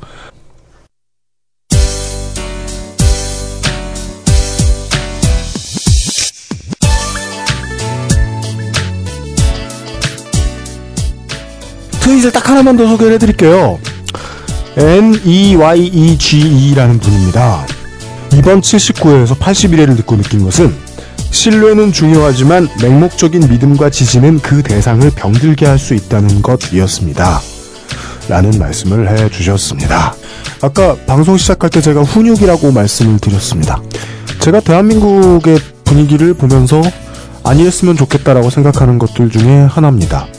강아지만 그런 게 아닙니다. 우리는 강아지가 싫어서 배변 훈련을 그렇게 엄격하게 시키는 게 아니죠. 강아지를 괴롭히려고요. 애견과 애견을 기르는 반려자 사이에 일정한 약속을 하고자 시도하는 거죠. 협의 혹은 합의의 과정을 거치는 것입니다. 그리고 그 와중에 애견도 알게 모르게 우리를 훈육하지요. 아빠를 슥슥 내밀어가지고 이거 해줘 저거 해줘. 그렇죠. 반려자는 계속해서 고민해야 합니다. 그러면서 트레이닝이 되지요. 그런데 우리나라는 우리나라 사람들은 심지어 자기 자식에게도 훈육을 할 생각이 별로 없는 사람들이 많이 보입니다. 애기 죽을까봐라는 오래된 우리나라 사람들이 하기 좋아하는 말이 있죠. 근데 저는 애는 물론이요. 사회의 모든 구성원 혹은 이익단체가 모두 그 나머지 전체에게 훈육의 대상, 훈육을 받아야 할 대상, 이 아니면 안 된다고 생각합니다. 서로가 서로에게 견제를 하지 않고 서로가 서로와 웃으면서 지낼 수 있기를 바라지는 않았으면 좋겠습니다. 이런저런 충고를 xsfm25@gmail.com이나 어, 트위터에 해시태그를 달아서 해주시는 많은 분들 그런 이유로 오늘도 감사합니다. 내일 이 시간에 다시 뵙도록 하겠습니다. 아니다 이렇게 말하면 또 다양한 경우의 수를 갖추자. 다음 주 이 시간에 다시 만나 뵙도록 하겠습니다. 프로듀서 UMC였습니다. 안녕히 계십시오.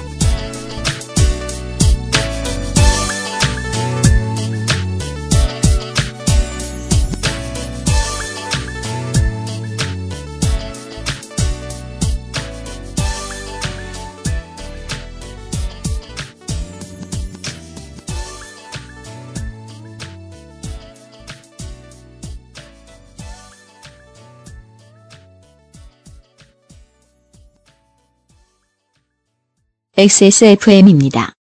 I D W K